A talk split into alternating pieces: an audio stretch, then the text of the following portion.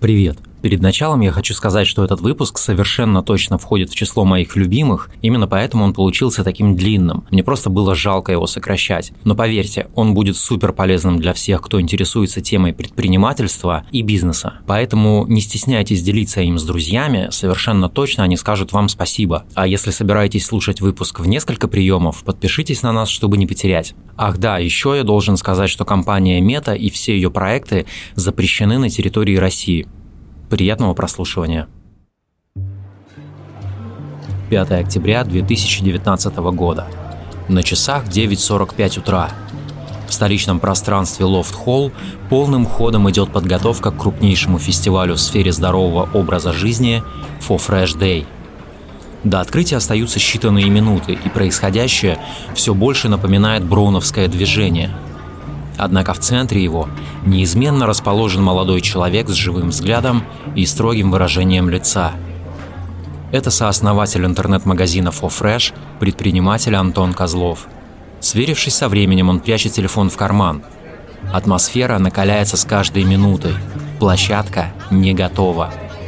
Где-то нужно доделать небольшие детали, а где-то буквально все еще продолжается застройка – Оценив степень готовности, Антон принимает решение задержать открытие. Кажется, от выбрасываемого адреналина начинает звенеть в ушах. В аналогичном состоянии пребывает вся команда Fresh. Происходящее – результат их работы за последние полгода, а в ближайшие два дня площадка фестиваля станет для них домом, который посетят несколько тысяч человек. Хочется, чтобы все было идеально – Выход в офлайн для проекта, годами существовавшего в сети, может стать моментом истины, как приятным, так и разочаровывающим. Антон подходит к забору и видит огромную очередь на вход, тянущуюся далеко вдоль здания, а хвост ее скрывается где-то за углом. Решено. Начинаем прямо сейчас и не минутой позже. Как есть. На часах 10.15. Из динамиков доносится музыка, открывающая все мероприятия Fresh. Напряжение, до этого буквально раскалявшее воздух, моментально улетучивается. Команда фестиваля с едва скрываемым волнением переглядывается в ожидании открытия дверей. Через мгновение пространство фестиваля начинают заполнять первые гости –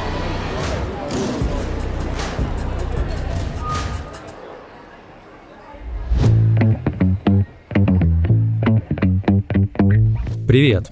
Это «По уму» подкаст о предпринимателях. Меня зовут Борис Милованов. Наши выпуски создаются на кампусе школы управления Сколково. Сегодня наш гость – предприниматель Антон Козлов. Привет, Антон. Здравствуйте всем. Антон, в начале выпуска традиционная просьба. Расскажи, пожалуйста, на какой гипотезе был основан твой актуальный бизнес? Значит, гипотеза меняется постоянно. Мне кажется, мы каждый год его пересматриваем, поэтому мы такой себя, поскольку я из стартап-академии имею такое не, не малозначительное отношение, поэтому я себя тоже считаю десятилетним, там уже 15-летним стартапом. Так называемый пивот, разворот этих гипотез происходит каждые полгода. Наверное, изначальная гипотеза была очень наивна о том, что люди хотят чувствовать себя лучше, люди хотят э, повышать качество жизни. Пришел тот момент, когда, значит, ты не должен одним хозяйственным мылом мыть э, себе все э, части тела, потом еще в нем стирать и, значит, замачивать еще белье на вечер. Начало происходить какое-то разнообразие разнообразие, продукты стали сильно меняться, в Европе, в Америке это начало происходить раньше, и мы увидели просто, что есть какое-то баснословное количество брендов, новых каких-то тенденций, в которых самая главная часть начала составлять состав. То есть то, не, не в какой баночке это, а что внутри налито, какое-то действие на организм имеет. И вот мы посчитали, что это достаточная сегментация для того, чтобы когорты людей, которым это важно, предпочитали шопиться в одном месте. Поэтому изначальная концепция FoFresh возникала именно так. По пути она пересмотрелась раз, наверное, 15. За это время я я искренне, никому не желая зла и не подставляя подножек, видел, как умерли все наши конкуренты. Вот все, наверное. Угу. И вот где-то мы одни, наверное, остались. Какие-то есть еще такие нишевые бойцы сопротивления, где собственник сам же и торгует на прилавке. Такие, наверное, никогда не погибнут. Но с точки зрения большого масштабного бизнеса нам приходилось постоянно пересматривать и бренд препозишн, который был для клиента, и те ценности, которые он брал. И самое главное, есть в нем вот этот product market fit. То есть готовы тебе за это платить и брать у тебя, либо завтра на Озоне все эти товары товары появятся на рубль дешевле, и ты никому не окажешься не нужен. Вот мы до сих пор находимся в этом эксперименте. Мы точно сходили в очень ортодоксальные куски под названием Organic, э, идеально чистое, сделано девственницами, значит, в полях и лугах э, Танзании, вот, и абсолютно точно никто за это не готов много и массово платить деньги. Особенно пока у нас. В Америке сегодня, если у тебя туалетная бумага не органик, и, значит, у тебя там кроссовки не органик, ты уже, скорее всего, dead. Вот. В, в России это все еще пока очень маленькая группа либо очень просвещенных людей, либо таких фриковых людей, поэтому как будто бы здесь весьма сложно строить это на каком-то искреннем своем личном пути. Мне кажется, вкусвиллу удается прям классно гармонировать и балансировать между да. этим неким зожем, от которого они все чаще mm. отходят и отходят и отходят, потому что чем больше бизнес, тем больше нужно охватывать клиентов, и тем больше компромисса надо идти на совесть с собой и с тем, что ты предлагаешь. Вот. Поэтому мы находимся в этом пике. Наверное, в этом году мы глобально сильно поменяем все. Я, наверное, чуть попозже про это расскажу. Получается, что у вас, как ну, там, крупнейшего или там ведущего игрока в этой нише, еще такая задача популяризации определенного образа жизни есть, да, то есть вы не, не просто рекламируете там интернет-магазин, ваша задача рекламировать определенный образ жизни, чтобы на это возникал Мне очень больно слушать, что ты говоришь, ага. потому что ты говоришь правду, но со временем мы выработали такой термин, который, может быть, кто-то в нем увидит себя, мы называем его «кипятить океан».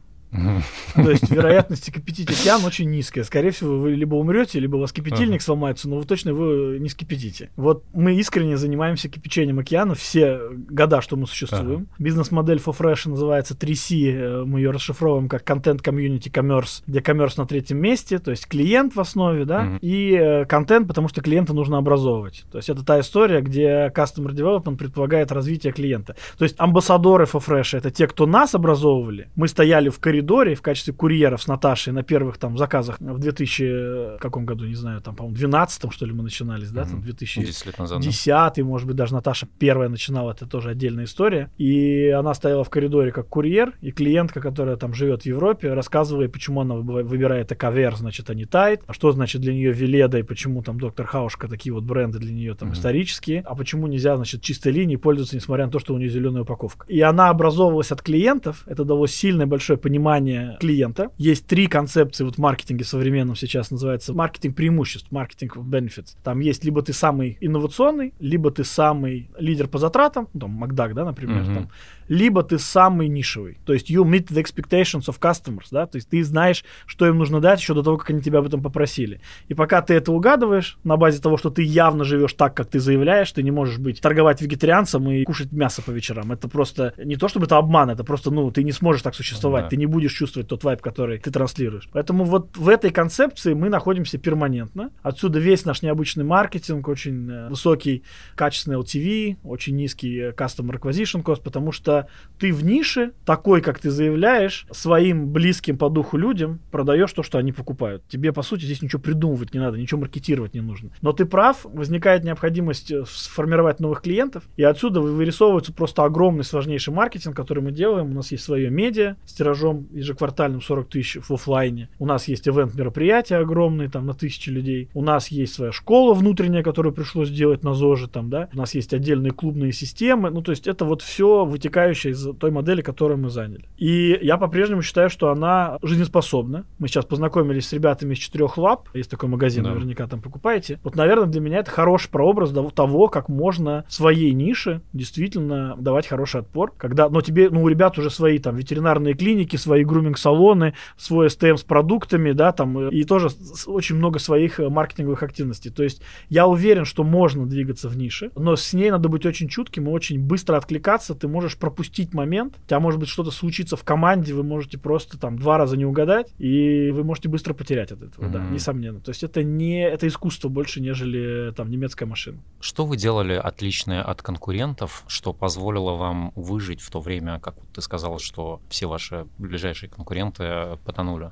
Значит, это очень приятный вопрос, потому что, по сути, мы делали то, что мы умели делать, а мы, как выпустились, по-моему, в 2009 году из МГУ, занимались исключительно digital-маркетингом. У тебя есть digital-маркетинг, у тебя есть внутренняя in-house команда, у тебя есть SEO шники, таргетологи, дизайнеры, проекты, веб-разработчики, и ты начинаешь эту активность перенаправлять на проект. И бабуля, какая бы она милая не была, ну, значит, сидящая в аптеке, которая решила поиграть в интернет-магазин, ну, выходит ногами вперед. Ну, то есть, как бы у нее нет шансов, к сожалению. Так же, как и мы против маркетплейса сейчас достаточно некомфортно себя чувствуем, очевидно, да, то есть нам надо в другой высот... вначале надо повысить себе вес, массу, чтобы угу. переходить, ну, в такие столкновения, назовем это так. Но, по сути, просто на трафике, на понимании, что такое конверсия, на хорошем якоме. При этом мы, у нас Наташа родители, мы так в шутку говорим торгаши, но мы этого не стесняемся, в этом ничего обидного, мне кажется, нету. То есть навык торговли, мне кажется, и в принципе продажи, это то, что у предпринимателя должно присутствовать. О, об этом прям отдельно поговорим, да. да. Поэтому мне кажется, что мы просто умеем, у нас хороший уровень эмпатии. Эмпатия, угу. мне кажется, то, что предпринимателю нужно больше, чем все остальное. Я про это часто на лекциях говорю, может быть, не очень популярная точка зрения, но эмпатия очень помогает находить э, вот эту вот, э, вот эту боль, как mm-hmm. мы называем, да, и на нее, на ней строить продукт. То есть, если ты умеешь сопереживать и чувствовать боль вместе со своим потребителем, скорее всего, ты знаешь, как э, ему помочь. Поэтому у нас была эмпатия, у нас было очень хорошее образование, у нас э, была команда в регионе, у нас был прибыльный бизнес диджитал-маркетинговое агентство, которое начало по чуть-чуть гифбэчить как бы вот в эту историю. Причем история очень смешная. Я попал на лекцию к Оскару Хартману, на которой он так в шутку начал стебать э, бизнес-аналитиков. Он говорит, ну кто такие бизнес-аналитики? Ну чуваки, которые все время живут со слагательном наклонении. Вот они очень любят говорить, как бы они вчера бы заработали бы миллиард, если бы купили бы э, золото. Mm-hmm. Вот. Но они вчера ничего не купили, поэтому они сегодня только про это рассказывают. Вот. Я начал смеяться, он говорит, а вот интернет интернет-агентства мне очень напоминают этих интернет, э, э, значит, аналитиков. Я говорю, почему? Он говорит, а вот такие же. У вас полный штат людей, вы можете программировать, кодить, у вас есть все in-house, но вы готовы весь год делать, там, не знаю, 100 лендингов, 500 логотипов, там, 70 сайтов, 1000 фотосессий. Вот и все, что вы делаете по кругу. Имея внутри ресурс для запуска ракеты, вы никуда не летите. Вы как эти блохи из банки убрали банку, вот вы прыгаете свои там 15 сантиметров. А я казах немножко там на, на 30% такой, знаешь, у меня такие восточные мотивы, что типа, да, дешевый. И у меня разочарование в агентском бизнесе очень быстро начало происходить. Я понял, что это просто не мой путь. Я не готов э, говорить, что я очень умный, но при этом, значит, повторять это каждый раз новому клиенту там с понедельника. И мне очень захотелось какой-то клиентский бизнес, в котором ты вот чувствуешь свои решения, ну вот прям до мизинчиков. Фофреш там случилось немножко по-другому, у него отдельная история происхождения, весьма комичная. Но по сути мы вот так подходили, поэтому у конкурентов просто не было вот этих вещей. Хорошая заряженная команда, абсолютно фанатичный подход семидневной работы, э, такой без тормозов, и желание, чтобы вот у нас появился такой проект. Интернет мы любили, торговлю мы любили. ЗОЖ мы тогда не понимали, но Наташа наша была таким главным евангелистом, который все это изучал и смотрел. Поэтому, вот, наверное, главная точка, на которой мы сильно дифференцировались, она была вот такая. Ты несколько раз упомянул э, Наташу. платформы. Наташа тоже, да. Несколько раз упомянул платформы. И э, я вспомнил сыровара Олега Сироту, угу. который в каком-то интервью рассказывал, что иногда я просыпаюсь в холодном поту, значит, когда мне снится, что санкции отменили. Есть ли у тебя какой-то внутренний страх или опасение, может быть, что завтра вот Озон решит сосредоточиться на направлении, в котором вы работаете? Значит, у меня здесь два комментария. Угу. Первый, бояться нерационально. Вот просто бояться это нерационально. У меня с этим очень простые э, как бы отношения. Я слишком часто, ты знаешь, я в стартап-академии 7 лет, там я седьмой стартап-академии академию, сейчас мы 32-ю запускать будем, да, через меня, наверное, тысяча студентов прошло. Самые стрёмные, они говорят следующее. Во-первых, Антон Викторович, подпишите NDA, я не расскажу вам бизнес-идею, значит, пока вы не подпишете. И я сразу говорю, что мы дальше общаться уже не будем, да, как mm-hmm. бы с защитой идей вы идите, значит, в другое место. И второе, это, наверное, лучше ничего не начинать, потому что Яндекс войдет на любой рынок и всех нас э, вынесет О, ногами вперед. Вот это я тоже хочу сегодня обсудить. Вот. Да. Это mm-hmm. две точки зрения, которые я устал слушать, mm-hmm. вот, и у меня просто страх смерти, он ушел. Ну, я просто, я не, я не чувствую эту боль больше. Mm. У меня два очень простых ответа здесь. Во-первых, идея ничего не стоит. Я на столько лет, я столько раз видел эти идеи, свои мы хранили. Все решает execution, все решает команда и энергия, которую вы туда положили. Ком- компания Coca-Cola, если я ничего не путаю, седьмая на рынке имела рецепт Coca-Cola. Вопрос, где первых шесть? Mm. Вот они раньше всех его изобрели, замешали и так далее. Поэтому это исключительно про кайдзен и исключительно про невозможность сдаваться, потому что никто с первого раза никакой лотерейный билетик нигде не вытаскивает. Я отказываюсь верить, что есть какой-то гений, которому это там ночью снятся таблицы Менделеева, значит, там студент пишет Facebook и все остальное. Я говорю, я вот среднестатистический. Мне надо брать жопой. Все, значит, я буду очень трудолюбивый.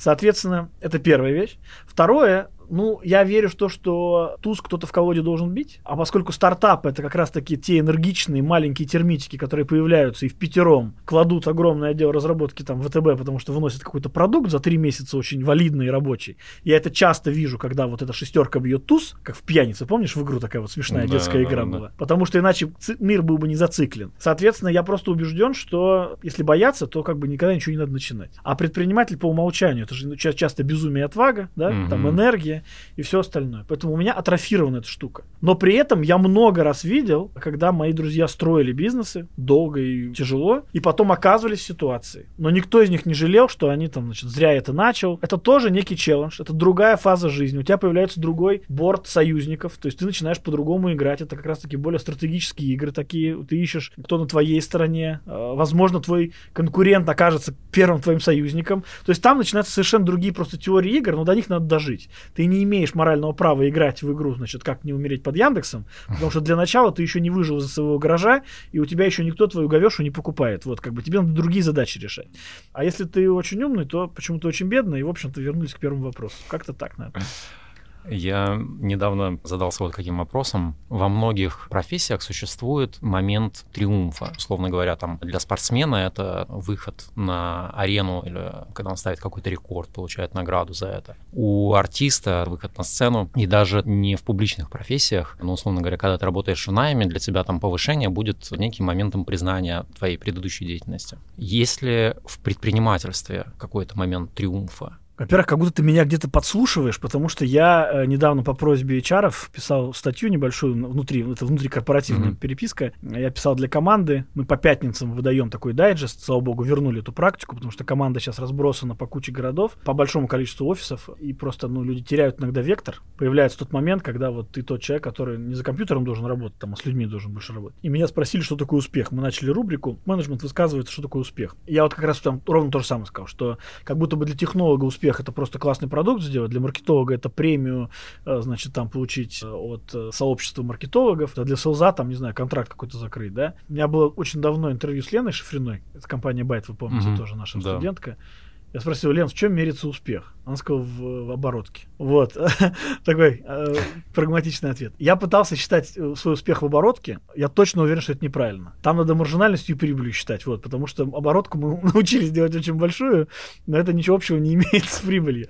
Вот. Поэтому, ну, наверное, я лукавлю сейчас. Я очень, я все-таки, наверное, в команде сейчас выполняю функцию такого главного продуктолога. Мгм. И для меня востребованность продукта, особенно в момент, когда ты против крупных игроков играешь, и тебе нужно находить вот те ходы, которые клиенту нужны, и он тебя за них готов любить и нос- носить на руках, наверное, для меня вот это триумф. Но это не истинно предпринимательский триумф. Предпринимательский триумф, несомненно, это рост компании и э, ее прибыль в конце года. Поэтому для меня затяжная игра в рост выручки, которую мы вели, а мы росли x2 в течение 6 лет, там с 15, Круто. с 15 года как раз там я вот оказался в Сколково, Наташа ушла в декрет, я взял на себя генеральное директорство компании, мы перформили в среднем x2. И это тяжело, потому что ты все время меняешь все. У тебя штанишки растут два раза, склады растут два, два раза, ассортименты, у тебя как бы навязчивая идея, типа, чтобы еще такого сделать в ассортименте, в программе лояльности, там, не знаю, в каких-то ходах необычных. Это глупая игра, она мне не понравилась. Игра с точки зрения эффективности, игра с точки зрения удержания своих клиентов, их э, lifetime, их э, желания оставаться с тобой. Вот это, наверное, для меня сейчас главный триумф. Как на фоне большого количества офферов, предложений, моделей, где есть самокат с 15-минутной доставкой, вкусвилл со всем STM, значит, маркетплейс с любым ассортиментом, как э, находить клиентов, их удерживать и получать с ними другой user experience, создавать для них и знать, что он ценный, вот, наверное, для меня сейчас триумф вот это. Вот это мой фокус. И поэтому, когда мы в 2018 году сидели просто и думали, а у нас были свои курьеры в Москве, и мы думали, слушайте, вот мы платим курьеру деньги, а он доставляет заказ только в одну сторону. А почему он от клиента возвращается с пустыми руками? Вот меня вот такая вот, значит, э, мысль посетила. А давайте он что-то от клиента будет забирать. Такие, а что он может забирать от клиента? Он же не воровать у клиента из квартиры будет. Давайте он что-то забирать, забирать будет ненужное. И тут мы делали исследование, ну, потребительское наши сегменты. Смотрели, сколько у кого животные, кто замужем, кто, значит, сколько детей имеет. То есть, как бы такую фактичку собирали. И увидели в одном из вопросов, что кто-то из экологистов наших задал вопрос, давайте спросим, кто разделяет отходы. И оказалось, что там 39%, то есть в России там, по-моему, меньше 8% было, а у нас в клиентской базе 38% разделяют отходы. Я говорю, так давайте у них отходы забирать. Они как их рас- рассортировывают? А и мы два каздева, три звонка, клиенты, оказывается, отходы вывозят сами в субботу, ну это было давно, это был 18 год. Сейчас, наверное, тоже поменялось, в Москве особенно. Появилось больше баков, теперь нужно думать про новые фракции там и так далее. Но смысл такой, что он в субботу должен, как фанатик, который это рассортировал, при том, что он не доверяет государству, не доверяет даже мужу, который может выкинуть не туда, значит, он его тряпкой обязательно там огреет. Вот. И, в общем, вообще никому не доверяет. И вот если он это делает, ему надо обязательно это выкинуть, быть уверенным, что это принял э, валидный орган, который это действительно довезет до заводов, которые сортируют, перерабатывают и используют повторно. И мы дали вот это в рынок и сказали, слушайте, мы бесплатно у вас забираем. Вы делаете заказ на Фафреш, наш курьер забирает у вас. Мы вот с этой штукой и премию взяли на оборот.ру, mm-hmm. и у клиента средний чек поднялся на полторы тысячи за благодарности, и ретеншн по таким клиентам стал там два раза в месяц, потому что отходы набираются. Он заказ делает не потому, что ему что-то кончилось, а, а потому что отходы выросли. Вот для меня это, наверное, моменты триумфа. Круто. Поэтому, когда мы готовим наши мероприятия, вот сейчас мы готовим огромное мероприятие, вот я сегодня там 7 часов ногами проходил, я прям реально закрываю глаза, иду по локации, и мы вот словами наговариваем, как она будет работать, кто куда может упасть, споткнуться, почему он здесь должен улыбнуться, увидит ли он отсюда вот эту пасхалочку, которую мы посидели. Поэтому в этом плане мы точно выходцы из маркетинга. Мы, наверное, не супер коммерсы, там, умеющие зарабатывать много, но создавать настроение, влюблять людей и радовать их, ну, я считаю, что это как бы точно некий experience, который магазины в том числе должны делать. Торговые центры должны переориентироваться в дарение опыта, да, там, каких-то развлечений. Ну, вот e-com тоже, мне кажется, должен находиться вот на этом каком-то пересечении. Мы с братом недавно общались, и он говорит, мне нужно было достать сковородку, и он говорит, я открываю шкаф на кухне, ты там какие-то банки, какие-то крышки, я понимаю, что чтобы мне добраться до сковородки, мне нужно сейчас вот это все вытащить, достать сковородку, потом обратно все это собрать, и он говорит, я так просто посмотрел на это и переехал. И, и закрыл, и, и закрыл шкаф. Вот. И он говорит, а потом я подумал, а представь, что я вот руковожу большим предприятием, и там же вот наверняка будут участки, на которые я буду смотреть и думать, блин, ну нет, вот работает, пусть работает. У тебя в твоей компании есть какие-то участки, в которые ты не лезешь? Вот ты знаешь, что оно там нормально работает, и пусть работает. Ой, я не знаю, тебя как будто слили про меня что-то, и ты мне причиняешь боль своими вопросами, еще улыбаешься. Значит, ну, наверное, надо вставить одну важную историческую веху в историю компании. Может быть, кто-то читал из наших слушателей, там это было в публичном пространстве. Мы не афишировали это, не играли на этом какой-то инфоповод большой, не давали комментариев, но мы сделали сделку, и у нас э, появился стратег, тоже сколковские ребята, угу. компания Синергетика, один из ведущих и крупнейших производителей в России. Следующий вопрос мой был. Ну, прости ну, ребята, это, ну, это космос, это что-то другое совершенно в представлении. Я тут всем на лекциях рассказываю, значит, если ты самый умный в комнате, ты не в той комнате, вот я всем повторяю, все аплодируют. А тут я ощутил, что я просто давно самый умный в своей комнате. Мне катастрофически важно как можно быстрее из нее выйти. Ребята амбициознее, агрессивнее, дальновиднее и азартнее, давай скажем так. Хотя мне казалось, что ну куда уж я тут вообще просто сразу, что из палки там золото не льется, там mm-hmm. надо из всего пытаться заработать. Первое, о чем мы с ними сели разговаривать, я как раз закончил практикум тоже. Нет, практикум имеется в виду закончил чуть раньше, mm-hmm. но всплыла мысль, которую нам один из лекторов рассказывал, что партнерство это объединение одинаковых людей по ценностям, но противоположных по компетенциям. И вот я сижу с э, Лешей Зюзиным, главным акционером Синергетика, и он до всяких переговоров начинает рисовать карту компетенций вообще. Типа, вот у нас в команде есть вот такие компетенции. Вот у тебя вот, как нам, как мы видим, как мы тебя знаем 7 лет, вот такие. Вот надо понять, Круто. мы дополняем друг друга вообще. То есть неважно про бизнес-модель, неважно про угу. стратегические точки. Давай вот начнем с людей, которые будут вместе играть какую-то игру. Мы там по пяткам ходить будем друг к другу, или мы реально друг другу усилять будем. Это очень такой необычный experience. По сути, сейчас они уже мажоритарный акционер, который позволяют как бы играть через меня и играют через меня, по сути, всю картину, но они мне лучше и честнее за две минуты сказали мои сильные качества, который я похоронил несколько лет назад. Потому что у меня есть определенный такой психотип Петра Первого, который должен на крови обязательно построить Петербург, простыть обязательно, значит, там, если ты не страдал, то нет результата, вот такие вот мысли, да. Вторая мысль, если ты не знаешь своей лавки каждый угол, то ты, у тебя все тебя ограбят обязательно. Вот тоже достаточно валидные как бы тезисы да, для определенного состояния. Но и где-то еще я фразу, слышал фразу, кто такие лидеры. Лидеры это люди, которые берут любую работу и делают ее молча. Ну, то есть это люди, которые идут не от своих качеств, и просто надо сделать. Когда вот куча людей начинают э, тыкать друг на друга пальцем, значит, это мое, не мое, эти границы, там, мы не договаривались, все остальное. Вот есть чувак, который встанет, просто тихо пойдет и, и начнет уже делать. Ну, я, наверное, скорее тихо не делаю, я начну кричать, но я все равно это сделаю. Я привык, что я делаю все. Я когда оглянулся назад и как мы это делали, мы склад огромный отстроили. Вот просто огромный, там, с точки зрения инвестиций для нас там и всего остального. Я теперь разбираюсь, как, как полы должны быть залиты, какие стеллажи должны быть пристрелены. Лично там подряд подрядчиков, там еще 2 миллиона нам спас, например. И это до абсурда доведено. То есть я реально хожу по складу и директору склада рассказываю, как таблички на какой высоте должны быть, значит, чтобы они там не так блестели. Вот. И парни, когда это увидели, они говорят, не, завязываем. Ты вышел из маркетинга, ты нам когда-то в Сколково лекции про маркетинг читал, mm-hmm. там, вот ты занимаешься вебом, продуктом, а давай ты вот этим будешь заниматься теперь 100% времени. Я говорю, а вот там, там же, там деньги, там, значит, кому-то зарплату на 3000 подняли. Они говорят, давай ты расслабишься просто, вот мы возьмем на себя кусок с коммерции, там, я возьму, там, а, есть еще один акционер, Леша Коновалов, это коммерческий директор. Коммерческий директор, которого в Фуфреше никогда не было, потому что мы с Лешей Зюзиным два стрельца таких одинаково mm-hmm. амбициозных, но у него есть коммерческий директор, а у меня никогда не было. Я тут узнал, что Фуфреш 12 лет без коммерческого отдела существовал. И, в общем, это колоссальный кайф. Меня туда затащили. Я не дошел до этого головой. Меня просто два раза ударили по рукам, три раза одели смирительную рубашку, и потом я только сказал спасибо. Поэтому на сегодняшний момент я, наверное, являюсь генеральным директором Фуфреша, не могу точно сказать, как мы закончим финансовый год. Это не значит, что я не владею цифрами, я знаю бюджеты, PL там все остальное, но я куда-то не лезу. Я не пытаюсь всех спасти я не пытаюсь себя принести в жертву. И это, видимо, лечит психоз, который я не признаю, но мне точно стало хорошо жить. Поэтому я перерождаюсь прямо сейчас. Парни мудрее, и они позволяют... То есть мы выиграли лотерейный билетик. Я думаю, что это они купили лотерейный билетик, когда с Фофреш связались, ага. да? Но я думаю, что мы в эту лотерею еще и выиграли, потому что нет такого кейса, когда бы акционеры, инвесторы с тобой вместе решали твои проблемы. Я вот себе такого с трудом представляю. При этом Беринг Восток, как бы один из наших акционеров, потому что он инвестор синергетика, то есть у нас как бы топовая компетенция, экспертиза по инвестициям. И вот я очень благодарен там, случаю и тому, как вот мы к этому подошли. Думаю, что Сколково здесь точно имеет какой-то процент валидности от этого успеха. Поэтому я просто учусь, видимо, здесь не по книжкам, к сожалению, а вот с рук у других людей. Ну, то есть сделка с энергетиком это было не про кэш для стартапа, а про money, да? Да, я все время люблю термин smart money, угу. вот, и всегда все думают, что smart money это значит э, компания, которая дала денег, а еще насыпет связей, там, типа, и есть генеральный директор очень умный, который с нами будет встречаться, и мы тоже будем умнее. Я очень самокритично и честно могу на себя смотреть. Я считаю, что это одна из качеств Фуфреша. У нас есть свои, свой борт ДНК, угу. который мы очень ценим, и мы считаем, что мы благодаря ним выжили. Шахматы играют не последнюю роль, потому что, как говорил Александр Алехин, шахматы учат объективности, потому что если ты смотришь только за одну сторону, то у тебя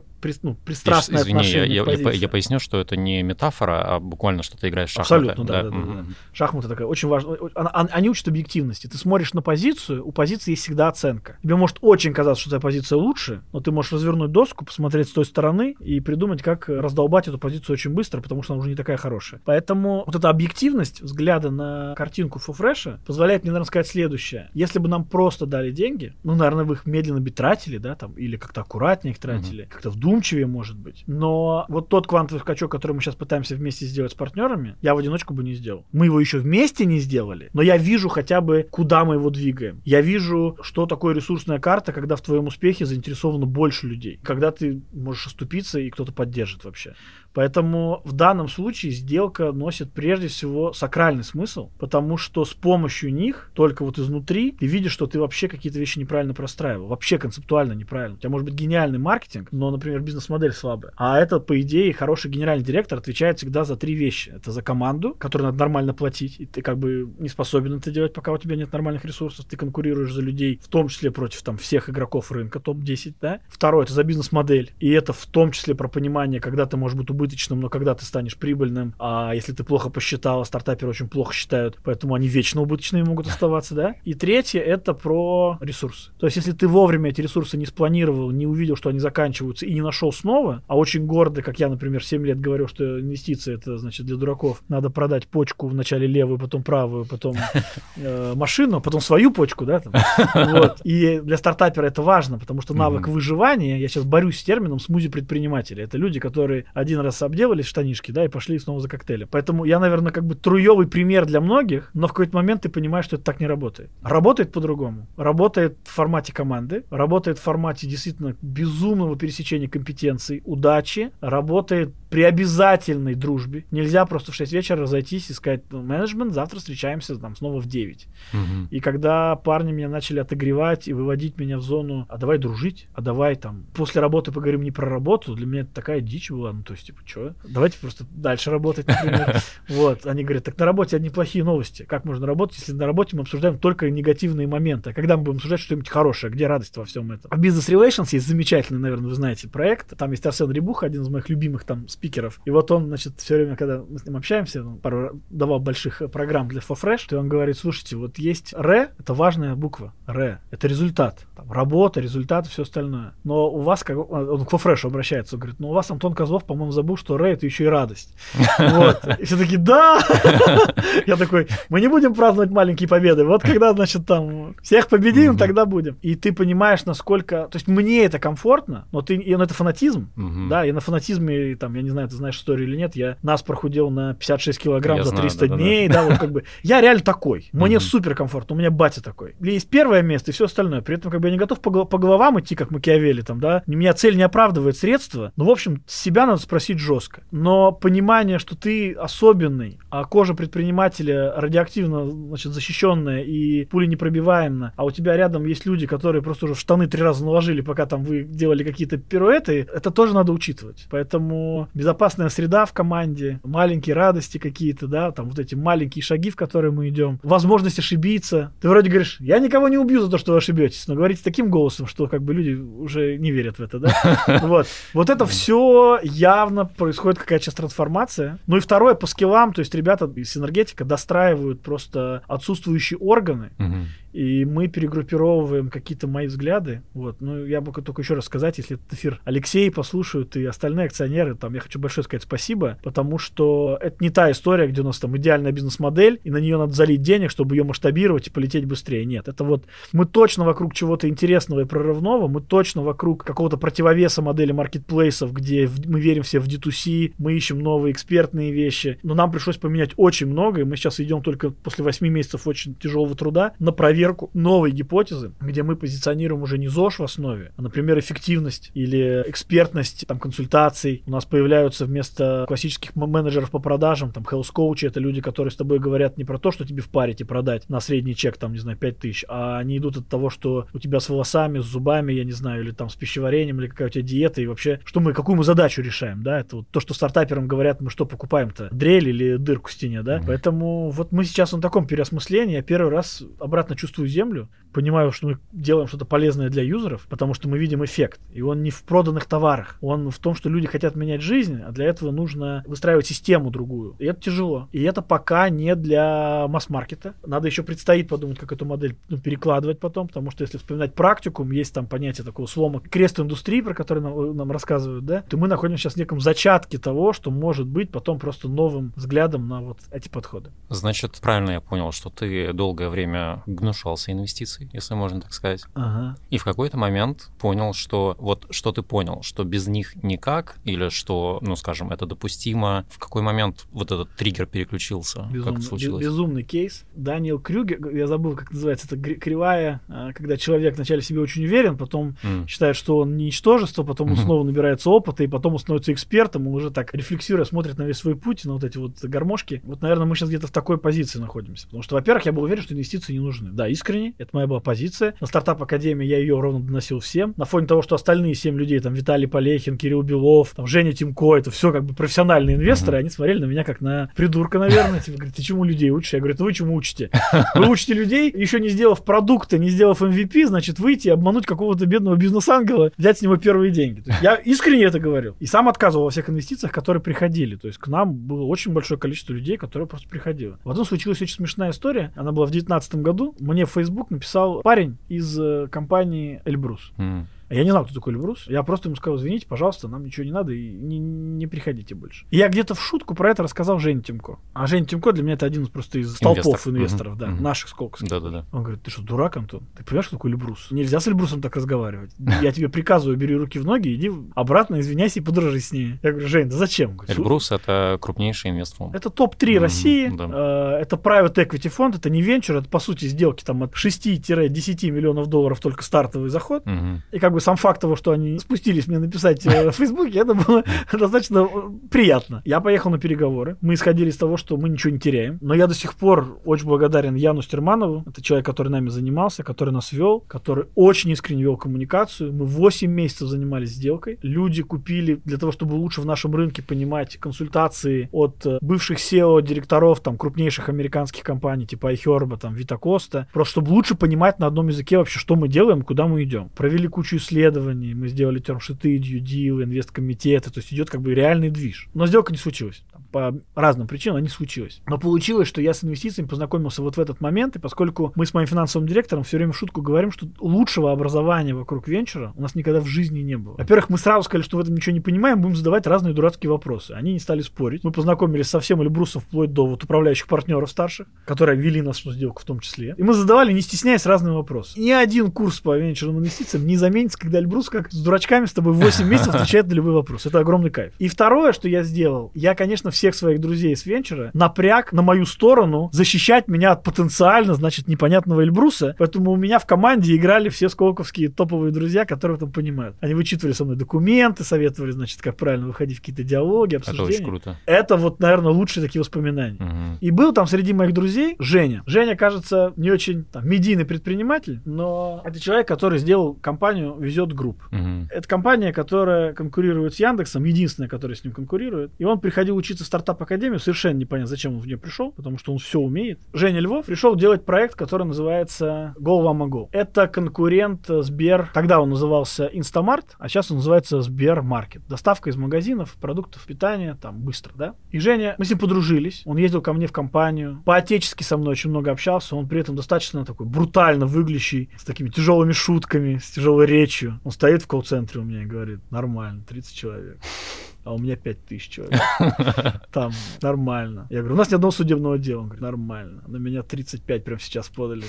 То есть человек, который ну, на себе там тащил огромную компанию, он сделал экзит, они продали ее в итоге Яндексу, и он все время шутил, когда мы разговариваем, он говорит, что бы я не начинал делать, Яндекс всегда приходит, начинает делать то же самое. Ну, они в логистике вот постоянно пер- пер- пер- пересекались с ним. И Женя, который привлекал многократные инвестиции, там суммарное количество, денег привлеченных, что 200 миллионов долларов, я слышал. Ну, то есть просто надо понимать, что такое везет группа, это, по-моему, 40 миллионов рейсов в месяц было тогда. И он мне рассказывал такие сборки, такие кейсы, нестандартные, не вот э, в Чапае, да, а именно шахматные вещи. Он говорит, Антон, там, послушай меня, если ты сегодня не возьмешь деньги у инвесторов, завтра их возьмут твои конкуренты, даже если они отстают от тебя в три раза, они тебя догонят, Гонят, да. потом возьмут еще деньги, Мгм. Потом рынок поймет, что давать тебе деньги уже поздно, а вот надо всем давать деньги тому, кому дали первые, потому что возникнет конгломерат. И даже при том, что ты был умнее и быстрее и раньше начал, вас вынесут. Круто. Такие взгляды другие начались совершенно на эти кейсы, когда, да, твои друзья, которых ты не взял вовремя, пропустил фазу роста,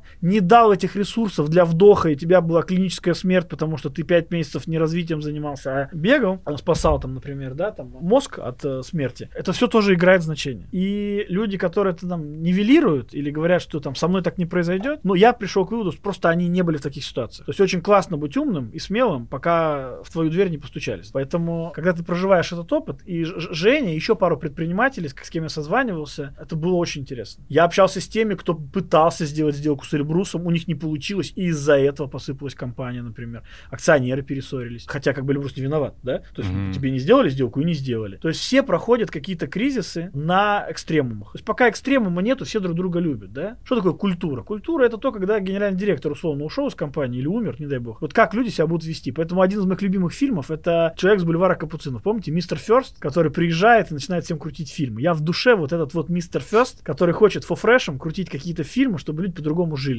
Но я понимаю, что если ты перестаешь крутить фильм, появляется мистер Секонд, который достает э, бургеры и кока-колу и начинает их крутить, и их, э, ну, хавать легче, понимаешь? Поэтому мы пока крутим наше кино, и те, кто с нами, его смотрят. И поэтому мы меряем сейчас именно в том, можем мы чью-то жизнь поменять или нет. У нас очень хорошие друзья есть, проект I Love Running, Мгм. Максим Журила, Ира Московкина, тоже сколковские выпускники, очень талантливые ребята. И они выступали у меня несколько раз на наших мероприятиях, вот этих вот э, огромных рефестах, которые мы сейчас будем проводить очередной раз. Я никогда не забуду выступление Макса. Он выходит и говорит, я хочу вам фотку просто одной женщины показать. Мы ее на сайте фриланса наняли случайно. Она за 10 тысяч рублей нам баннер делала. Про бег, про Running, там, про какие-то вещи вот с этим связаны. Прошло три года, она прислала нам огромное письмо. Я хочу вам его показать и зачитать. Она говорит, благодаря тому, что я вам сделала баннер, я зашла к вам на сайт, благодаря этому я записалась на первый полумарафон и что-то там пробежала. Благодаря этому я развелась, там вышла из тактичных отношений, похудела на 70 килограмм, переехала в другую страну и сменила профессию. Ребят, я вам благодарна за то, что вот когда-то спасибо, что вы мне дали сделать эту работу, нарисовать вам баннер про переплыть, по-моему, то ли они там Берингов пролив, то ли они там, ну, что-то они переплывают точно. Mm-hmm. Потому что одна из, я помню, главных целей лавранинга, если не поставить амбициозную цель, никто не будет тренироваться. Поэтому вот эта история про трансформацию у нас с ними в ДНК сильно закладывается. И при этом я спрашиваю их недавно, ребят, вы там 10 лет этим занимаетесь в России, ну у вас там, наверное, сотни тысяч клиентов. Они говорят, да ты что, Антох, нет, конечно. Людей, которые вот умеют проектировать свою траекторию, занимаются ей там, ну, несколько тысяч людей. Это не бизнес ПТУ, где все вышли, значит, возьми свет, все попрыгали, похлопали и все пошли домой. Тут надо еще много делать. Ты знаешь, я сейчас слежу за тем, как развиваются корпорации, и все стремятся создавать свои экосистемы, и меня это немножечко пугает э, в той части, когда некоторые сервисы начинают образовывать монополии. Ну вот мы там знаем, что там в сервисе доставки еды происходит, там в, в э, такси. Когда образуется монополия, ты прям ощущаешь, как резко начинает падать уровень сервиса, качество продукта. Вот мне просто интересно, для меня ситуация выглядит так, что когда в какой-то отрасли появляется там более-менее заметный стартап, человек, который находится там на монопольном положении, он торопится его э, продать перекупить, перекупить, чтобы подмять под себя. Есть ли вариант у человека, который занимается этим стартапом, не продаваться? Очень глубокий вопрос. Ну, видимо, мозгу хочется найти такие кейсы, когда так происходило, что mm-hmm. можно не продаваться, да, и вот этот вот парадокс выжившего, да, там, дельфины хорошие, потому что, ну, мы не знаем кучу случаев, когда дельфины затащили людей и их сожрали, да, но вот мы хотим верить, что дельфины нам всем помогают, потому что они добрые. Похожий вопрос просто от тебя сейчас. Мозг пытается найти кейсы. Мне очень хочется сказать, значит, Андрей Кривенко, Вкусвилл, Э, другая культура. Вот как-то же они смогли просто на плечах магнита и пятерки построить ну, что-то вот такое другое, да, mm-hmm. абсолютно жизнеспособное и интересное. И мне хочется сказать, что да, такое может быть. Поэтому ответ, наверное, да, может быть. Но тут как будто бы две стратегии, наверное, если так вот анализировать. Помните, по-моему, книжка From Good to Great? Там говорится про концепцию ежа, что если ты нашел ежа, модель ежа, которую ты идеально исполняешь, тебе не страшна никакая лисица, потому что у тебя есть универсальная защита. В клубок свернулся, тебя нельзя сожрать. Mm-hmm. Поэтому мне кажется, кажется, что проект, который нашел свою концепцию, имеет повышенные жизненные шансы на выживание. Это первый тезис. Второе, лисицей тоже можно стать, но это, по сути, про построение некой другой экосистемы, отличной от этой, да. Экосистемы же тоже взаимодействуют, конкурируют друг с другом. Это айтишная, это софтверная, это социальное, ну, пересечение всех да. там от э, Apple до Google, и, значит, IBM и до Microsoft. Это же вот тоже война экосистем некая. Поэтому надо просто понять, что мы считаем победой в данном случае. Угу. Например, мы, являясь дистрибьютором больше 200 брендов, которые мы торгуем в рознице, начали строить свою экосистему, и мы решили, что мы на этих брендах и на тех поставщиках, которые нас отгружают, то есть производители, будем строить торговую экосистему. Поэтому мы на самом деле вторым направлением открыли B2B мелкий. Через несколько лет мы открыли работу на маркетплейсах, и мы туда их грузим. И мы не думаем в этот момент, что значит грузя туда, мы убиваем свою розницу. И четвертым направлением мы сами отгружаем во вкусвилл, перекресток, магнит, в Литуале, золотое яблоко. То есть вот таких вот четыре канала на одном и том же ассортименте тоже создают некую такую систему. Но это про лиси подход. Как сбалансировать риски, там, как окопаться, если один просел канал, другой, значит, подстраховал. Я склонен верить, что не это спасает от войны с крупным анклавом каким-то, поэтому я все-таки вернусь к термину проезжа о том, что вам надо обязательно найти то, из-за чего клиент будет плакать, если завтра вы умрете. Ну, вы как компания имеется в виду. Если плакать не о чем, то значит вы зря сейчас этим занимаетесь. То есть есть какая-то аномалия, почему вы еще живы, а них миллион может быть, бесконечные деньги, какой-то административный ресурс, слабые конкуренты. Но если никто не будет плакать, то вы не то делаете. Поэтому я сейчас стараюсь думать именно в парадигме, а что я могу делать лучше, чем все остальные, потому что это повторить будет очень сложно. Поэтому я точно всем желаю это найти, потому что когда ты это находишь, как минимум у тебя нет конфронтации с экосистемой. Экосистема пытается тебя использовать в этой компетенции. Экосистемы не глупые, и они не пытаются построить все внутри. И получается вот удивительный кейс мы сделали с Озоном сейчас. Мы строили всегда компетенцию экспертизы в составах, понимание, какие сертификаты у этой бутылочки, почему на третьем месте, значит, э, вот этот параметр, или, значит, почему здесь есть сахар или там СЛС какие-то парабены, да, зачем они нужны, фосфаты там в бытовой химии, они не нужны. Когда Озону стало это интересно, мы сели с ними и договорились, что они дали нам первым сделать шоп н шоп на Озоне. То есть на сегодняшний момент мы в 23 году первый, кто сделал с Озон шоп н шоп. Он называется Real Eco. По сути, мы говорим, что на огромном Озоне, в котором тысячи селлеров, которые непонятно откуда берут этот товар, он из возвратов, или он просроченный, или он там, не знаю, контрафактный. Мы говорим, послушайте, мы, во-первых, делаем безопасный раздел внутри Озона. Это как бы некий фофреш, только не внутри на нашей экосистемы, а в чужой. Наша экспертиза по отбору товаров, наши поставки с заводов. И Озон это поддерживает максимально, в том числе дизайном, фоном, трафиками там, и всем остальным. И мы приучаем людей, что если вот у вас есть такая потребность, вот в этом разделе мы точно отобрали все. И то УТП, которое Фуфреш закладывал в начале, про которое я тебе рассказывал Да. там в начале, мы теперь реализовали здесь. Кто сказал, что этот бизнес не будет больше, чем основной Фуфреш? Да может быть и больше. По операционным затратам торговать через Озон как будто даже чуть выгоднее, чем э, через свои кос- косты, там логистика, склад, э, маркетинг и все остальное. Прикольно. Да, поэтому вот такие кейсы возможны. Поэтому мне кажется, что экосистема, ты прав, это очень непредсказуемая штука. Как будто бы по логике, тем более нам есть откуда смотреть с американских рынков на модели, к чему это приводит, куда все это двигается. Там Walmart, сколько поубивал там мелких бизнесов и так Да. далее. Но я точно не про то, что давайте выйдем, значит, на пикет и скажем, что давайте, я сегодня в новостях читал, вышли ребята, значит, которых Wildberries обижает, то в Армении, то в России, говорят, давайте его национализи- национализируем и всем нам раздадим по, по проценту там, да. Вот. Я точно думаю, что это про некую конкуренцию и про удобство юзера.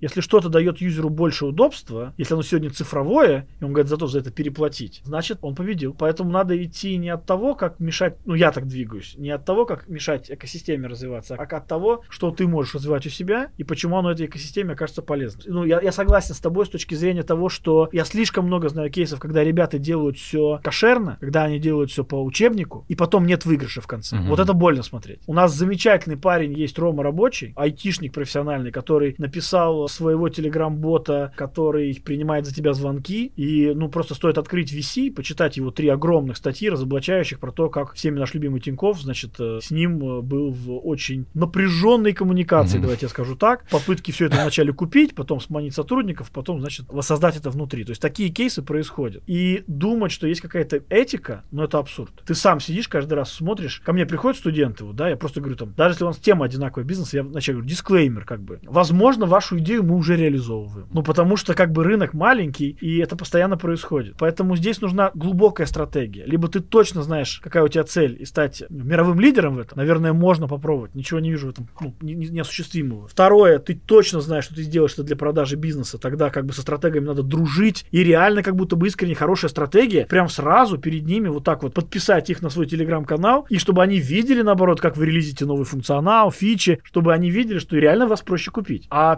предприниматели, которые делают что-то вопреки, я таких, честно говоря, не знаю. Они долго не живут. То есть я начал бизнес, чтобы кому-то доказать, что экосистема меня не победит. Ну, вряд ли. Взгляд Додо Пицца такой же, кстати. Почему они, я не знаю, как сейчас, но они там, Федя постоянно говорит, что мы игнорируем все маркетплейсы, потому что что вы делаете? Вы добровольно сливаете туда свою клиентскую базу, подсаживаете ее на работу через единое окно маркетплейса, ну, витрины, да, этого агрегатора, И потом не можете это контролировать. а если ты Мгм. выходишь оттуда, тебе никто даже прощай не скажет. Вся Мгм. твоя клиентская база останется там, ну, наверняка найдется другой производитель роллов, пиц или там, значит, э, мороженого. Тебя просто заменят. А ты в свое время как бы привнес туда кусочек своего ДНК, свое жертвоприношение. Ну, все сказали спасибо, пошли дальше. Вот, поэтому точно предпринимателям надо это считать. Точно э, на стартап академии этому не учим мы. Всю стартап академию тратим, знаешь, как когда у тебя подбитый корабль, ты летишь, тебе говорят всю мощность на задние турбины. Вот стартап это вот про вот это.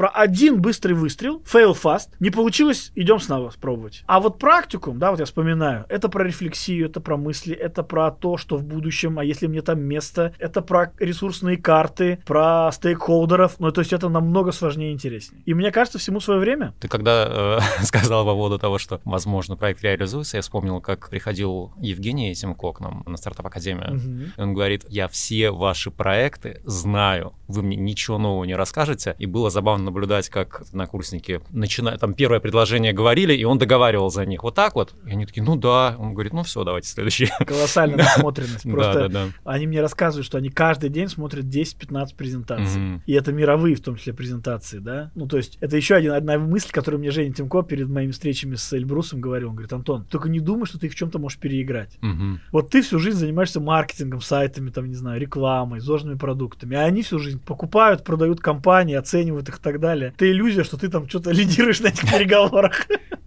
Поэтому, да, надо просто понимать, с кем ты хочешь что найти, чтобы потом что-то где-то не потерять. На стартап Академии ты ведешь в том числе блог, связанный с продажами. И я вот, глядя на тебя сегодняшнего, ну, у меня есть ощущение, что умение продавать, оно как будто бы в твоей органике. И, в принципе, ты это подтвердил тем, что сказал, что вот ты вырос в таком окружении, и как бы э, это часть твоего воспитания. Насколько тебе этого хватает, или ты как-то прокачивал себя в этой теме? Ух, ну, потому что очень же много теории, там, грубо говоря, ты как-то устаканивал вот, вот это вот понимание, или вот ты на органике там продолжаешь Значит, двигаться? Я не верю в теорию. Угу. Я знаю несколько каких-то тренеров по продажам, я видел их YouTube, мне это смешно. Ну, то есть это шоу. Наверное, есть какие-то приемы, наверное, деревяшку можно превратить в буратино, и деревяшка будет там с конверсией там 7, а не 3, закрывать какие-то сделки. Я всем просто категорически... То есть я уверен, что это про психологию, это про уважение к тому, с кем ты общаешься, и про желание быть ему полезным. Угу. Я не верю в концепции одноразовых так называемых караванщиков. Это когда караван зашел в город, всех обманул и ушел, и знает, что спокойно будет жить, потому что в этот город они уже никогда не вернутся. Вот в эти концепции я не верю. Я не верю в бизнесы, в которых ты продаешь. Я бы сказал, раз. за э, концепции дорожных кафе, да? Да, да, да, да, да. Где отравились люди, да, да, и поехали дальше. Типа Поэтому я просто исхожу, наверное, из того, что в принципе нахожусь в неком поле, которое мне откликается. Еще раз, я за долгосрочные отношения, я за пользу, я за то, что в моменте вы можете не договориться, но это никогда не должно перейти на уровень неуважения или там личности там всего остального. Я считаю, что это очень важно. Наверное, это некая такая вот, ну, первая вещь. Вторая, меня не учили родители продавать, но, скажем так, папа меня учил всегда побеждать. Еще раз говорю, без фанатизма, но, в общем, как бы культура конкурентности, она была всегда э, в крови. То есть я, я по-другому не мог сделать. Поэтому в данном случае продажа это некая вынужденная мера достижения цели. Я это так, наверное. Я очень много рефлексировал, особенно на практикуме с этим. Наверное, это мне каких-то неприятностей доставляет. Но в гибриде с шахматами ты просто просчитываешь вперед. Если там нет победы заранее,